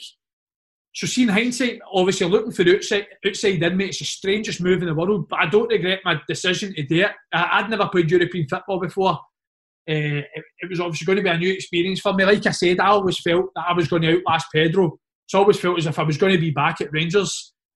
So I took the chance to go there and I've said it before, I immediately regretted it, but I'd, I'd, uh, I'd already took the plunge. How come was there weird stuff happening? Well, do you, do you, do you know my agent? No. Aldo, Aldo, Scotty, Scotty's agent. I've met him a couple of times. Uh-huh. You can ask Aldo that how quickly it was before I phoned him and said, "Get me back." So uh, I had signed, and it was I hadn't played any pre-season friendlies, and that was quite, quite, quite late in the window when I signed. And we played this uh, Polish team Jagiellonia at home in Europa League. So we drew one each. But Gabala, the year before, they got to the group stages Europa League, right? So I'm thinking, these must be decent. Like, they must be all right. Uh, so we'd go to the we got to first round of Europe. I played this post team, drew one each. Like, not a great result. Cillian Sheridan played up front for them. He was starting for them. Hopeless, isn't? Absolutely hopeless. Beautiful though. Beautiful Barnett. I mean, no, good beautiful Barnett. Uh, so one it's not a great result. Go over to Poland, win 2 0, right? Mate, after the changing room, president's talking. He's talking all tight. Obviously, he's talking the language. I can't understand it, but none of them, none of the players spoke English, mate. None of them, except for two Dutch boys they had. So what it was like was it was basically there was maybe 25, 26 squad players. There was maybe 13 foreigners, then 13 for Azerbaijan. So it was like half and half. But like it was all like French. There was like two French, but the rest were all like Russian, Ukrainian, where they all spoke because like Azerbaijan they all spoke Russian. Right. So it was uh, so they all spoke their own. But it was two Dutch boys. They both spoke English. So again, the presidents came in first round of Europa, uh, buzzing with one talking and hanging. All the players like, wait, wait. So I'm like, what's going on? So the translator's like to me, oh, you all get twelve thousand for for the game. So I'm like, what? Mate, see, like, I, see, I've never really had a win bonus at any football club. I was like, what do you mean? So the Monday, training Monday, brown envelope, mate, 12,000 cash, first first round of Europa League. Couldn't believe it, right? So I was like, no way. I was 12, like, sorry, 12,000 British pounds? No, US dollars they paid in. Right, 12,000 US dollars, right? But see over there, mate, like, I, I don't know for a fact, but I think like all the, the foreign players earned a, quite a lot of money, but all the local players really never earned much. Their, their big money was the bonuses, right. which was a shame for them. Because, like, but obviously that they, they, get a lot of money for the bonuses and that's what they well so meant a lot to them to win who, that. Who gives, a, who gives a fuck about them? You're getting 12 grand. Aye, exactly, mate. Just give me my money. So I, I, we get to go to 12,000 for the first round, right? Second thousand Panathinaikos. I'm like, wonder how much we're getting here. So the told us beforehand 25,000 if we beat Panathinaikos in the first round, uh, second round of Europa. I said, no way. So we lost the first leg over there 1 0, which I thought was a decent result because they were, they were a decent team at that time. They, I think they, they finished second behind Olympiacos in the league. So going back to the, the home leg, the manager who never spoke English called me and like four of the new foreign signings in. So the Maga, Maga, who was the the, tra- the English translator, absolute legendary guy, man. So he was in there in the meeting with us, and he was like, ah, "Man, just talking." He's like, ah, "This game, huge game for you, huge game for you. You know, this is your only chance to play for this team." So he said stuff like that. I was like, obviously lost in translation, lost in translation. She's like, ah, if you don't play, obviously you just train. It's hard for you. I was like, he said that again. That he must be lost in translation. So I, I, I said to Maga, Maga, what are you talking about here? He's like, well, obviously with the the league policy with Azerbaijan players, and I was like, no, no, I don't know league policy. So me and the two Dutch boys are like, look at each other. So in Azerbaijan league, six of the starting six of the starting eleven have to be for Azerbaijan, and two uh, was it one one or two of the starting eleven have to be under twenty one. Mate, we had thirteen foreign players. Two year go- mate, I'm spitting oil on my laptop. What's happening? So uh, two two year goalies were foreign. All your centre halves were foreign. All your strikers were foreign. So I'm looking about thinking, if we don't win this game against Panathinaikos, I am not playing a game here. I am not playing one game. The two Dutch boys were the exact same. So I phoned Aldo after that meeting, before the second leg of Panathinaikos didn't even happened. So regardless of the 25,000 bonus, whatever we're getting, I phoned Aldo says, you have to get me out of here. I have to get me out. And for, to be fair, for the next like, week or two, they were trying to get me out. And then I end up speaking to the president of the football club, and the president was like, why do you not think you'll play? Why do you not think you'll play? You're, you're a good player. You're, a big player for us. You, you played all the Europa games. I was like, because if I play, you need to sign an Azerbaijan goalie. You need to sign an Azerbaijan striker. Like there's positions where there's no foreign players. I'm not going to play. Eventually, just couldn't get it. So I played for Gabala. I'd, I'd never played one league game. I started. I think it was four European games and every domestic cup game because see the Azerbaijan rule, it wasn't in the cup. But I was lucky in the respect that they could have as many, they, they could have 12 subs on the bench in the league, 12 subs on the bench in the cup or whatever. So the cup rule didn't work. Uh, sorry, the Azerbaijan local rule didn't work for the cup. So I started all A games, got A bonuses, but I could still make the bench for all the, the, the league games and got all A bonuses. So, but uh, I re- regretted it straight away, mate. Like just uh, the professionalism within the club. Like there was no training ground, no like it was just it just wasn't the same. Obviously, you're coming for a big club, but it was it was so different. Did you get the twenty five grand?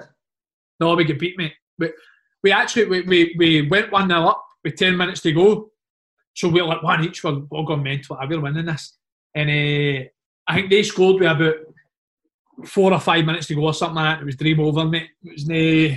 Bastard. Well, Anto, mate, no bad, eh?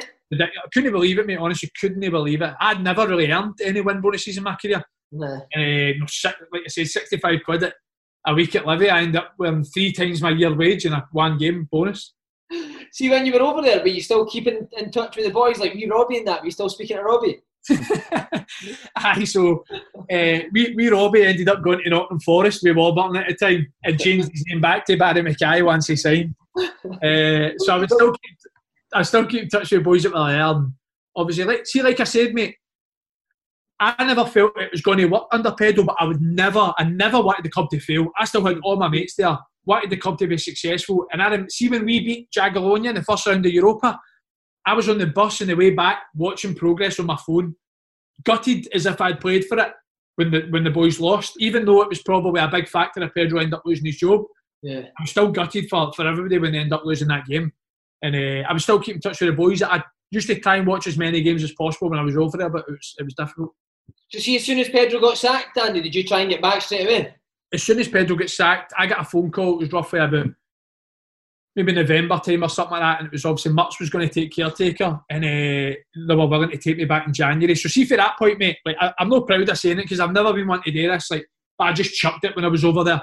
I just said I was injured. I was risking nothing to come back to Rangers, no fit, injured or whatever. So uh, I, I just basically I was injured for the last sort of six, eight weeks, and like I said, I'm not proud of doing it, but I, I try to be selfish in the fact that when I go to back to Rangers, I was I, I was fit as possible. And then uh, the winter break to Florida, mate, that seemed like a, a massive turning point in that season. Um, how, what, what, was it in Florida that, that, turned it around? Was it the characters like Cummings in the squad? Cumdog, oh, is he funny, mate? Uh-huh. Oh, unreal, man. What a guy. But uh, see, to be fair, mate, Cum, Cumdog, I've I'd known him before he'd signed with Rangers, and I'd say he'd probably say himself it's probably the best he's behaved in his career while he was at Rangers. I don't know if he just felt himself like obviously he was only really on loan at the time. Maybe he felt as if he couldn't get away with some of the stuff. And but I honestly unreal guy. He's uh, he, do you know what he thinks? Lance Armstrong's the first man in the moon. he, he thought Lance Armstrong was the first man in the moon. So that summed him up. So we'll move on. But I like that that Florida trip was unreal, mate. It would be like training in that IMG academy, unbelievable facilities. We played Corinthians and uh, Sao Paulo or something like that in like good MLS stadiums where there was like eight thousand Rangers fans over there. Wow. And see, see after the games, and it was like a tournament. There's big fans and that, and uh, after training, class class training or whatever, mate, they allowed us to go to Universal during the day. So we were like training, got to the theme parks, like going on a rides or whatever, playing games, and then see once your two games are over, we're allowed to get like, a night out in that. But mate, it was so rough over there. It Was it so rough? Florida, mate, so rough. It was like Tampa, Tampa, Florida, and it was rough as anything. I remember me, Tav, Wes, and Josh, because what it was was it was we weren't in a hotel. We were on villas, like villas around the training academy. Right. So it was us four in the one villa. So see, we were allowed to go for a drink. We went to like a, it was just like a, you know, like one of the wing spots, like Buffalo Wings or whatever it was. But honestly, mate, it was in the absolute ghetto. and I, I can't remember Wes telling a story, right? But it was literally this guy.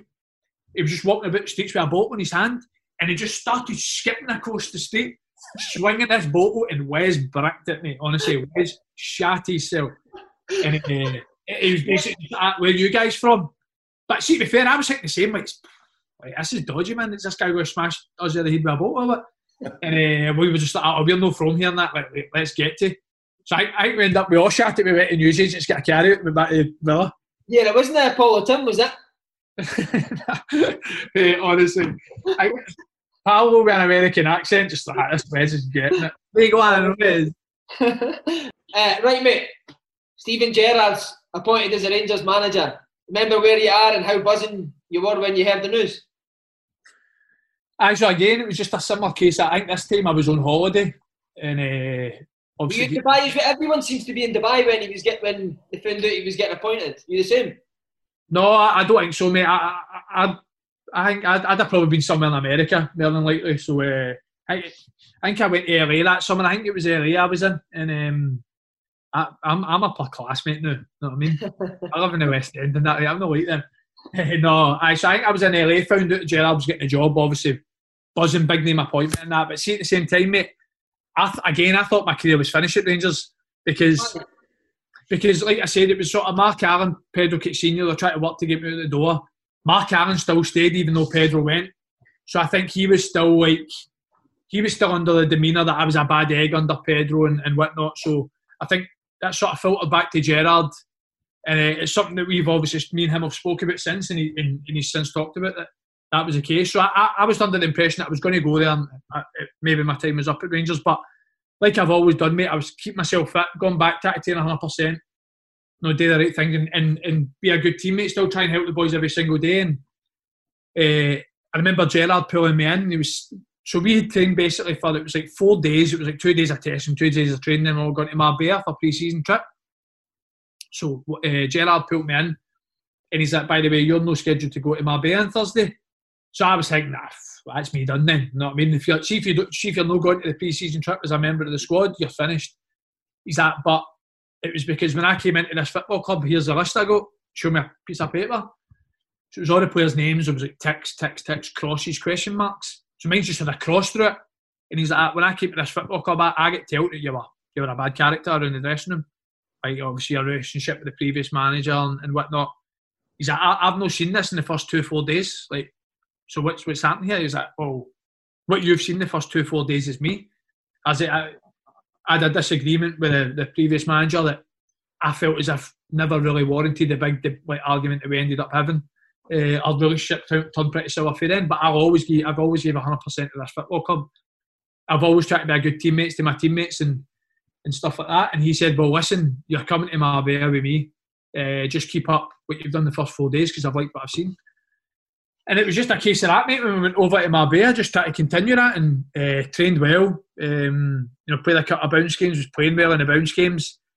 And he pulled me again when we came back from Marbella and he says, uh, you know, as long as I'm at this football club, you'll be a part of it. So, like, obviously in the early phases. So it was brilliant to hear for that. But uh, I could see, honestly, I could see for early that it, was going to be a, it was going to be a good manager because it was just like I talked about like, the way managers demand respect. That he just had that aura about him, uh, and and his coaches like Mick Beale, one of the best I've worked under, like tremendous coach. Early, I could see. Obviously, you could see early the ideas that they were trying to bring to the team, how they wanted to play. It was a bit of Warburton, but at the same time, again focusing on the defensive organisation, defensive strategy, and stuff like that. But mate, I remember we we uh, at the end of that Marbella trip again, they allowed us to have a drink, right? But I don't know if you've heard, mate. Gerrard's not a big like. He doesn't really like he's like have a lot of nights out. He, he like he's gone for team dinners and whatnot. But yeah. he's like, listen, you can have a drink, but you're not allowed to go into the square. You're not allowed to go into Marbella. That you can sit and have a drink at the hotel. You feel like, ah, man, terrible. But well, we just take advantage. So we're all we're all drinking that, and uh, and it's one of the ones where like you're on the squad, so you're all singing. Like I'll sing like I'll sing a like Alfredo Morelos song, and then somebody will sing a Tav song. You know what I mean? And go around. Uh-huh. And I, I, think it was Jon Flanagan, mate, who was Stephen. He just signed, started singing a Steven Gerrard song, being a Liverpool fan. Oh no! You know, oh my god, like what? So, uh, but but the gaff, mate, the gaffer's drunk, mate, right? So the gaffer's drunk, and he's sitting at the edge of the bar. He's like, so he's getting drunk, and his eyes are going and that. So see when his name starts getting sung, he just starts with that. Mo Salah, Mo Salah. That's chanting Liverpool tunes. So see, see, see that time I was like, that's brilliant though. Do you know what I mean? That's what you need for a guy like him, mate. Exactly. It? felt like he was like he was one of the guys. Like, like even though he demands that respect, he's firm, he's fair. He, he was he, he sort of opened himself up as that time, and honestly, it was brilliant. And, uh, obviously, went on to progress into a, a better team that year. I wanted to ask you because you made a lot about like um, Warburton would let the players have a say, whereas Pedro would now. What type is Gerrard? Is he one for asking players and players want to give their opinion, or is it is it his way, or or that's it? He, he wouldn't allow it the same way as Warburton, where it's so. If, it, if something's happening in a meeting, you can be the one that stops. You can talk about it, and everybody speaks about it. And that, if he asks you something, you can speak no problem. Or if you if you ask him, he'll give you a, he'll give you a response. But he's he's he's very firm, but very fair, mm. uh, and that's probably the best way to describe him. Like he's. But one thing with managers is, is I just don't like dishonesty. If you if you just just be honest with your players. Are you part of the plans? Are you what? You want? He's always he's been point blank honest with me since day one, and I think that's why we've always had a good sort of relationship together, and uh, and that's basically that's always been the case. But in terms of sort of player policing, he would. I was the fine master at Rangers, so I, in terms of fines, I would deal with all the fines. But see if something big happened, he would deal with. It. If if there was like something that was was past sort of player policing, that he would always take care of that. How much would you find yourself for that t-shirt? Oh, that's how much it cost me probably. So I tell him. uh, I've heard that he's. Uh, I've heard these standards and demands are, are so high. Eh? Aye, through the roof. But to be fair, that's good though. Do you know what, I mean? It? Rangers. Aye, it is. Mate, see for his, the first day that he signed for the football club, I remember the first meeting where we had been at the back of a, a terrible season. We'd been put out of the Europa League first round, or X amount of points by Celtic, put out of both cups. See, for the first meeting, his first thing that he said is, right, the first thing we're going to do is we're going to qualify for Europa League group stage. And mate, we've just been beating the first round, and there's good teams in that Europa League group stage, so we were thinking, I want to as well. It's going to be a tough ask, but straight away he set out his stalls. Yeah. And mate, again, it was just everything we worked at, and it's like the one thing I'll say about the way him and Mick operate, it's like see going into a football game, mate, it's so so refreshing as a player. Is going into any game, you know what's expected of you as a team, but as a player, you know what your role is. They know what you they expect of you as a player to do well for the team and help the team eh, obviously play well towards the game and, and get a result.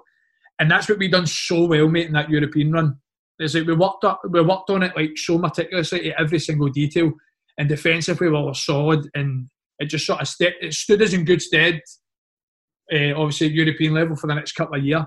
And um, know that mate, that the the, the night in Ufa, mate, the, the night in Ufa as well will go down as one of my favourite games because it was like again, it was to get the, the, the, it was the last round to get the team into the group stages. Mate, you well nine men for ten men for sixty minutes and nine men for forty minutes. Like the effort we put into that game just to not concede a goal. That was it. We, we didn't even we never had a chance. We never had a corner. It was just it was like a training drill, mate, where you'd have eleven players just attacking my nine, and we just couldn't concede for sixty minutes. And it was the most energy I've ever put into a game. But oh, I need to tell a story. So obviously the this disciplinary record under Gerrard, we were a shambles, an hmm. absolute what, shambles. What is it? Mate, honestly, I, I don't know. You for the game. I, but, I, but you're up for the game all the time. I don't know why we'll just knock back, but like Alfredo's different because he's a nutcase. So like trying to control his temper was difficult. But he, obviously he was the first to get sent off. But he, mate, it was ridiculous. You got booked for he got booked for a tackle, I think it was.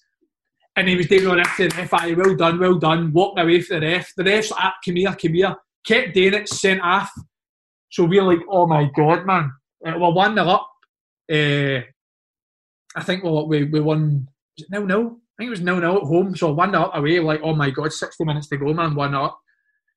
He's been sent off. So Gaffer comes in at half time, mate, and goes absolutely ballistic. Like, ballistic. He was like, I'll deal with him after the game. He's at, but no, he see to be fair, he's dealt you a lot of troubles last year with the goals he scored. It's your turn to deal with him out, but I'll deal with him after the game. What's going to happen? But see one thing about the gaffer is, mate. Now I can, now I'm not there. I can speak about this. I always felt that the gaffer was quite paranoid. Because your disciplinary record was that bad. I felt he was always paranoid if somebody was on about him. Just think they're going to get sent off. Do you know what I mean? So we're already down to ten men. Jon Flanagan's booked right, and Flanagan's a crackpot, I know. Did he get booked for singing that Gerrard song? Exactly. So he's, he, he got booked for singing the Gerrard song. so at half time, I'll never forget the gaffer was at, right, 10 men, Flannel, you're on a booking Flannel. I need the most professional 45 minutes of your career. Like, don't jump into 50 50s. Like, just stay on your feet and we'll be fine. Just don't get sent off. 48th minute, elbow to the head, red card, nine men. Mate, honestly. And that was just the way your disciplinary record was at the time, mate. Like, it just couldn't go right. So, like I said, 29 men for 30 minutes in the Europa League and just, it was just literally crosses, heading out the box, the centre half would just dribble to the 30 yards out for goal, put it out wide, cross, head it out. It was mental, mate, honestly, mental. See, uh, see on Gerrard, like, he seems like quite a calm guy, but see when you win a game like that, is he jumping up and down in the dressing room and that? Does he get quite excited? Aye, he does. Aye. Well, I don't know if you've seen there was like pictures after that game where he was, like, and then he grabs me around the neck. That's right. And it was like so, like he was like that at certain games, but for the majority of the time, he is like sort of calm and collected. But mate, see if see in the flip side, see if it's not going well and something needs to be said, he's he'll, he'll, he'll bring it down on you. Is he, would he be the scariest manager you've had, Gerrard, when he goes? Oh, Gary Bollan at Livi, a million percent. Oh, Gary Bollan, mate. Oh. Uh, mate. The thing is with Gary Bollan, though, come half five, mate, he's both angry and hungry, so that's why he's, he cracks so exactly. Well, mate, so see, when Gary Bollan was the manager, like, see, if he was brilliant with me, because I was getting linked with loads of clubs, but I was only 16, but he was brilliant with me in terms of treating me like a man, do you know what I mean? But like I've told you, I was I was so cheeky back then. Like when I look back at it now, I, I probably shouldn't get away with some of the stuff I did. But we used to train in Livi, and there was a time where it was snowing dead bad, so they brought us through to Toryglen to train. So I was at buzzing Toryglen, 15 minutes from my house. We'll train Friday, prepare for the game next day. So uh, I've came through to Livi. Uh, sorry, I've came through to Toryglen. We're training. It was a Friday, and it was the usual at, at, training teams. Worst trainer, you vote for the worst trainer at the end of Friday sessions. I think my team lost training and like I say, that if my team lost, I was just cheeking it. That was my way of showing that I wanted to win. I was a sore loser or whatnot. So my team lost. We're doing uh, worst trainer. So a few votes for me, a few votes for somebody else, and that few votes for somebody else. So basically, the losing team we all had like three votes each, right? But the gaffer would always have the last say. So like I said, I was always scared of Gary Bollan. Yeah. So he's like, right, my last vote, Andy Halliday. And I just went, are you with jump all day, cunt? And see, mate, see, as soon as I said it, Right, my ass just collapsed through the changing room floor at Toryglen, mate. And like honestly, I remember all the players just looked at me and he was like, Baldy bastard, aye, Baldy bastard. Right, all right, one then, one see me know, five minutes. So I'm 16, mate. I'm like, surely he can't batter me. like, can he batter me? I'm 16. Meant to be hard as fuck, Gary Bollan. Aye, well. oh, mate, I, and I, I, was genuinely scared of him. So I was like, what? Like, he can't even going to batter me. Yeah, I'm 16. So I've walked out and he was like, Baldy bastard, right, right, sound right. Uh, right, going in, going in the motor, like drive through to Livi, drive through to Almondvale. So honestly, see that drive, he, he literally, he purposely didn't tell me there at Toryglen, so I would just sweat the full drive through. So I was, uh, it was one of the boys, Mark Torrance, eh, sorry, no, it was Keaghan Jacobs. Keaghan Jacobs it was driving me back to Livi and I was sitting in the motor. And the, like the boys were like, what are you doing, man? They were all texting me like, are you serious? Like, what are you doing? But I remember Bobby Barr. I remember Bobby Barr texting me like, that, that was unreal. That was unreal. I was, I, I was so nervous. But uh, when I got there, I, I kept thinking that I'm getting released. Like, ah, it's me, I'm getting released. But when I got through there, it was like, ah, right, put your training kit on. You're cleaning all the stadium. So I, like, I was bucket water, just cleaning the full stand, all the seats. But see, I was buzzing, mate, because I thought I was getting released.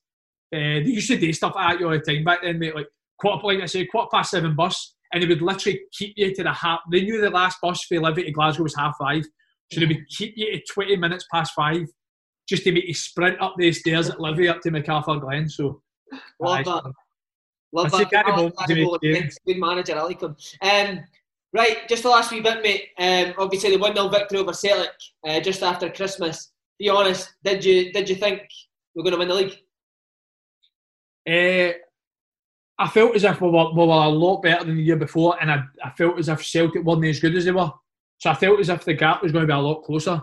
And uh, going into that game again, we were in a good place. They were in a good place. I felt as if if we were at our best, we'd win the game. And uh, I think that, that was a that was a big game for me. Obviously, being off the back of the game, like you, like you talked about, obviously getting subbed in the first half of the game the year before, taking a lot of criticism for for not just like uh, other fans, but Rangers fans as well. And uh, like I felt as if under Gerrard was like my sort of redemption. It was sort of my second chance. And I think under Gerrard, it probably wasn't my best form under my period at Rangers, but it was my most consistent. When I played left back, I was a, I was basically just like a six or seven out of ten every week. I wasn't really letting anyone down. I was playing well, but there was games that I'd done really well. So I think I was really consistent, and I think that it sort of allowed me to win over that sort of the sort of not minority or majority of Rangers fans that uh, wanted me out the year before. And I think it, know, that game obviously helped towards that because uh, it was the first time we beat Celtic for, for X amount of years in the league at Ibrox, and managed to play well in the day, so it was a, it was a big game for me.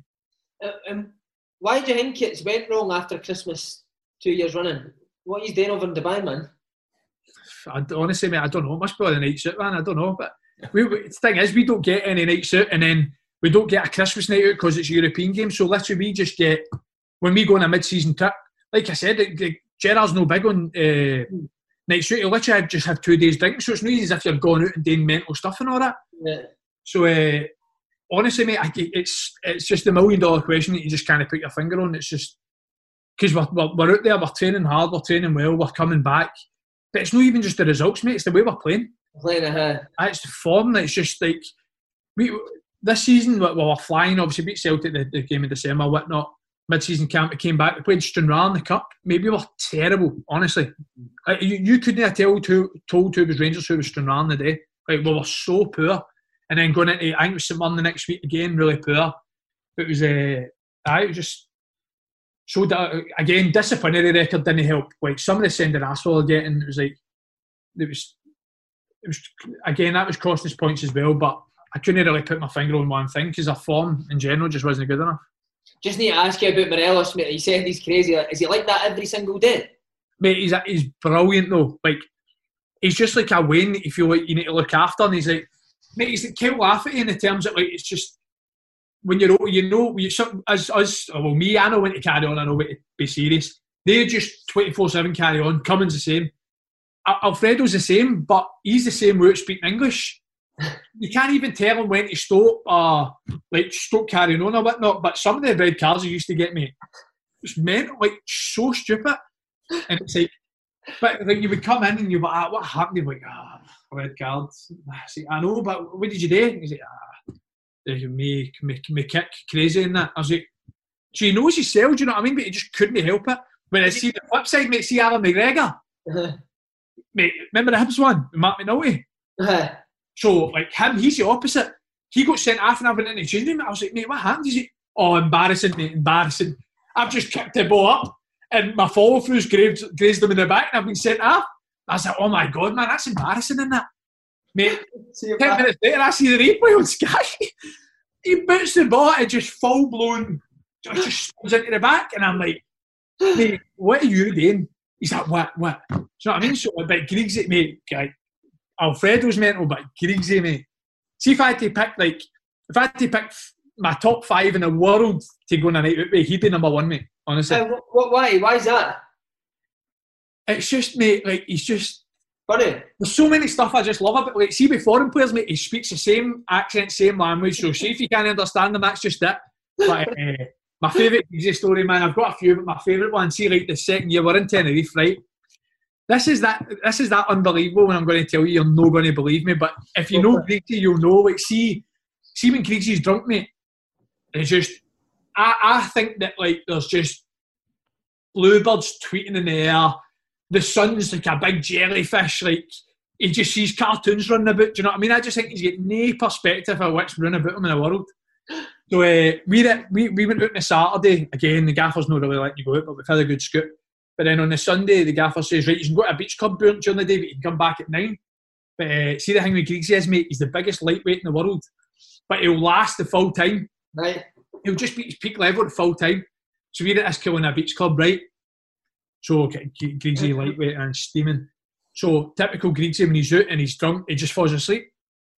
So he's fell asleep at the beach club in Kelowna, right? And I used to always try and make pranky people or whatever, right? So I, I was like, right, I'm getting him here. So I just go, it was me, Scott Arfield, uh, Lee Wallace, and Jamie Murphy. So I just got a picture of a guy with swimming shorts on and his balls hanging out his swimming shorts, right? So I just I just got the picture off of Google. So Griggsy wakes up and I was like, oh no, Griggsy, no. He's like, what, what, what? Like Stephen, I was like, mate, look at this. Showed him the picture of the guy with balls hanging. I was like, mate, that's from Sky Sports News. You your balls out a Beach Club. So he's like, no way, no way. You're paranoid. I said, mate, I swear, man, what are you doing? He's like, mate, I was sleeping, man. I was sleeping. I said, what, he's like, do you know fix them for? I said, oh, no. I said, Gaffer's got to go mental. So when he was sleeping, I got his phone, right? And I've changed my number in his phone to Walter Smith. I've changed uh, Lee. I think it was Walt, Lee Wallace and Jamie Murphy. I've changed their phone to Jim Stewart, goalie coach. She's like, oh no, no, no, no. So typical stupid greasy, right? Because why would this even happen? I've texted him from my phone, so he's received a phone, uh, a text thinking it's Walter Smith. He's acting me. Oh no, you just text me. Walter Smith just text me. so I've texted him saying, I say, I've texted him saying like, can you say son, just seen your buzz on Sky Sports News, fuck's sake, man. Like something like that, right? He's like, oh no, he's seen it, he's seen it on Sky Sports News. so that's full time, he's generally hitting his buzz on Sky Sports News. So we get back to the hotel, right? And uh, mate, it to, we kept it going for like two hours, three hours. Me and Waldo are greeting, man. I'm going away phoning, like he's still believing it. So I'm like to Waldo, right, let's try and like rip the arse out it now so he starts to believe that it's no true because we're going to to tell him it's no true at some point. So I text him as Walter Smith saying, listen son, I'm in Tenerife. Come, Mom will go to a training pitch tomorrow and I'll do we half volleys into you and you practicing catching it. Mate, Walter Smith's about 70. He's never off volleyed the ball into Greasy's hand. So Greasy's like that. Greasy's sitting at the bar steaming like, no way, man. No way. I was like, what's up? He's like, oh, man, may go down to the pitch to half volleys. Mate, I'm like, no way. So like, he's no told us it, and then he takes Walter Smith back like, nah, Gaffer, my back's fucked and all that. Mate, honestly. So we just, mate, we we still, I was just honestly crying about it. So I, I, I two goes down, mate. I eventually tell him it's a joke. And it was so relieved, mate, so relieved. Oh, mate, that's the best story I've ever heard on you. It is. It's, it's no, it kills me as well. I used to have all the texts on my old phone, but I don't have them in this new phone. But oh, mate, anytime we're out, we still tell this story to loads of people and that. But uh, eventually, we told we so relieved, falls asleep with relief. So we're carrying him back to his room, right? He's still got all his gear on. So, uh, we put him in his bed, right?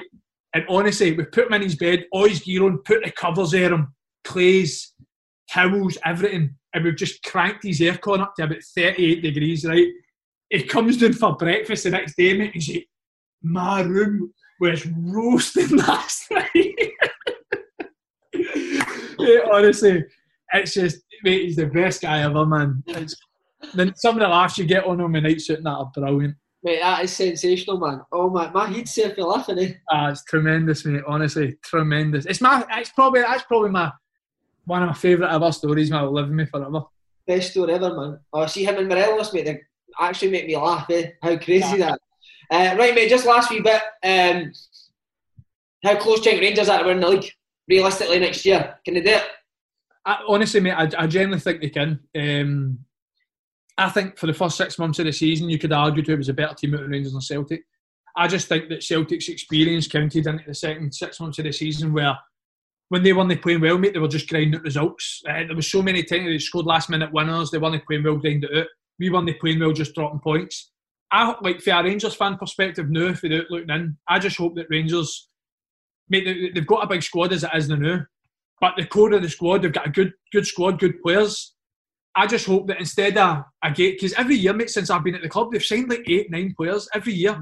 It's a big influx of players. I just hope this year they sign three, four real good quality players, and it, obviously, hopefully, I think that will make a difference to to close the gap and go and try and win the league. But uh, like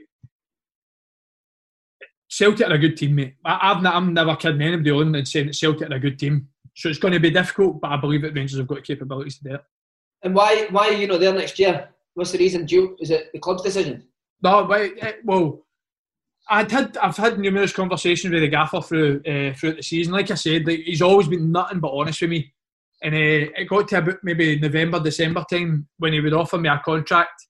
But at the same time, he was basically telling me I'm fighting for this contract. because a couple of people don't want to get it, and I'm like, right, that's fine. Like, but I think he was always trying to he was always trying to work to, towards getting me the contract. But uh, if I'm being honest, I don't know how much Corona's like affected it. Mm-hmm. But at the same time, I've got no bitterness towards the club, mate. I, I was so lucky to uh, obviously play for Rangers and, and do it 152 times. So uh, obviously gutted that I never won anything uh, in terms of leagues or, or, cups or that. But if I made my family, my friends proud, mate, that means a lot to me because it was obviously a dream for me to play there, and I played 152 times, so I was lucky. And now fans love you, mate. See when the news came through on Twitter, honestly, like most everyone that I seen was were sad that you were leaving. How's uh, is it bad that you're not going to really get to say a goodbye to them? Mate, it's funny, right? Because uh, you're saying that, but see, see, fan, no Celtic fans that see every club, every club fans. Mate, they all hate me for some reason. But I've never been one to wind people up. It's just because I'm the local Rangers fan. That I mean. But see, if I was on the bench, that was warming up. I used to get dogs abuse, man. Honestly. What's the worst you've got? What's the worst you've got? I wouldn't really say anything personal in terms of the worst.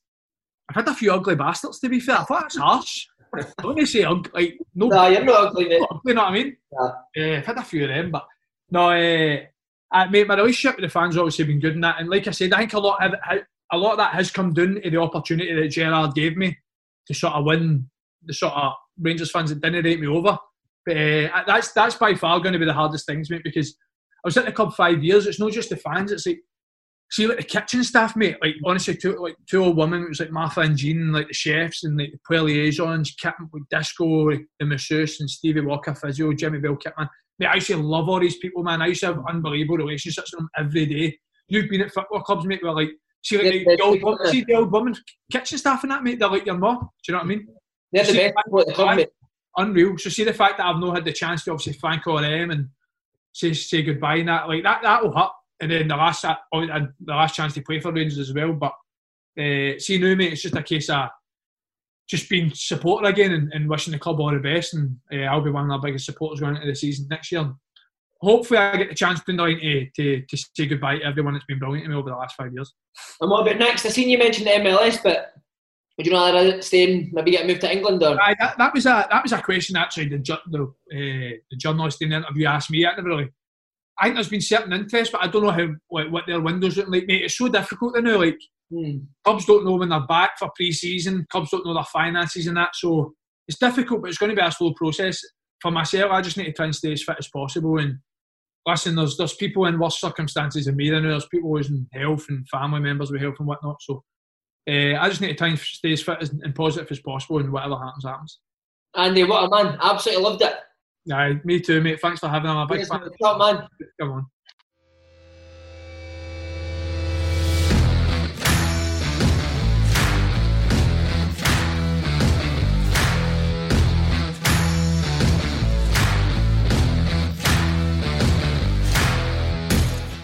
New Jersey can get a piece of the action at BetMGM Sports. Sign up today and get an instant 100% deposit match up to $100. There's never been a better time to discover BetMGM Sports. Download the BetMGM app or go to BetMGM.com and instantly double your bankroll. Must be 21 years or older, must be in New Jersey. Restrictions apply. Visit BetMGM.com for full list of terms and conditions.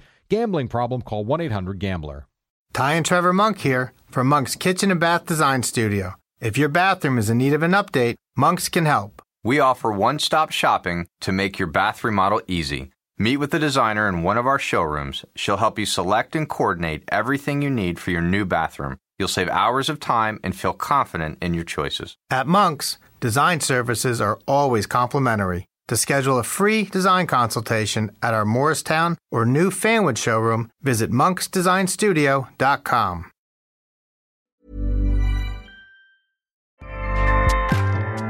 ACAST powers the world's best podcasts. Here's a show that we recommend. Hi, I'm Jesse Cruikshank. Jesse Cruikshank. I host the number one comedy podcast called Phone a Friend. Girl. Let's phone a friend. Not only do I break down the biggest stories in pop culture with guests like Dan Levy and members of NSYNC, I do it with my own personal boy band singing jingles throughout. Because it's my show. It's your show, girl. New episodes of Phone a Friend. Yeah. Drop Thursdays wherever you get your podcasts. So work it, girl. Yeah, work it. Okay, that's enough. ACAST helps creators launch, grow, and monetize their podcasts everywhere. ACAST.com.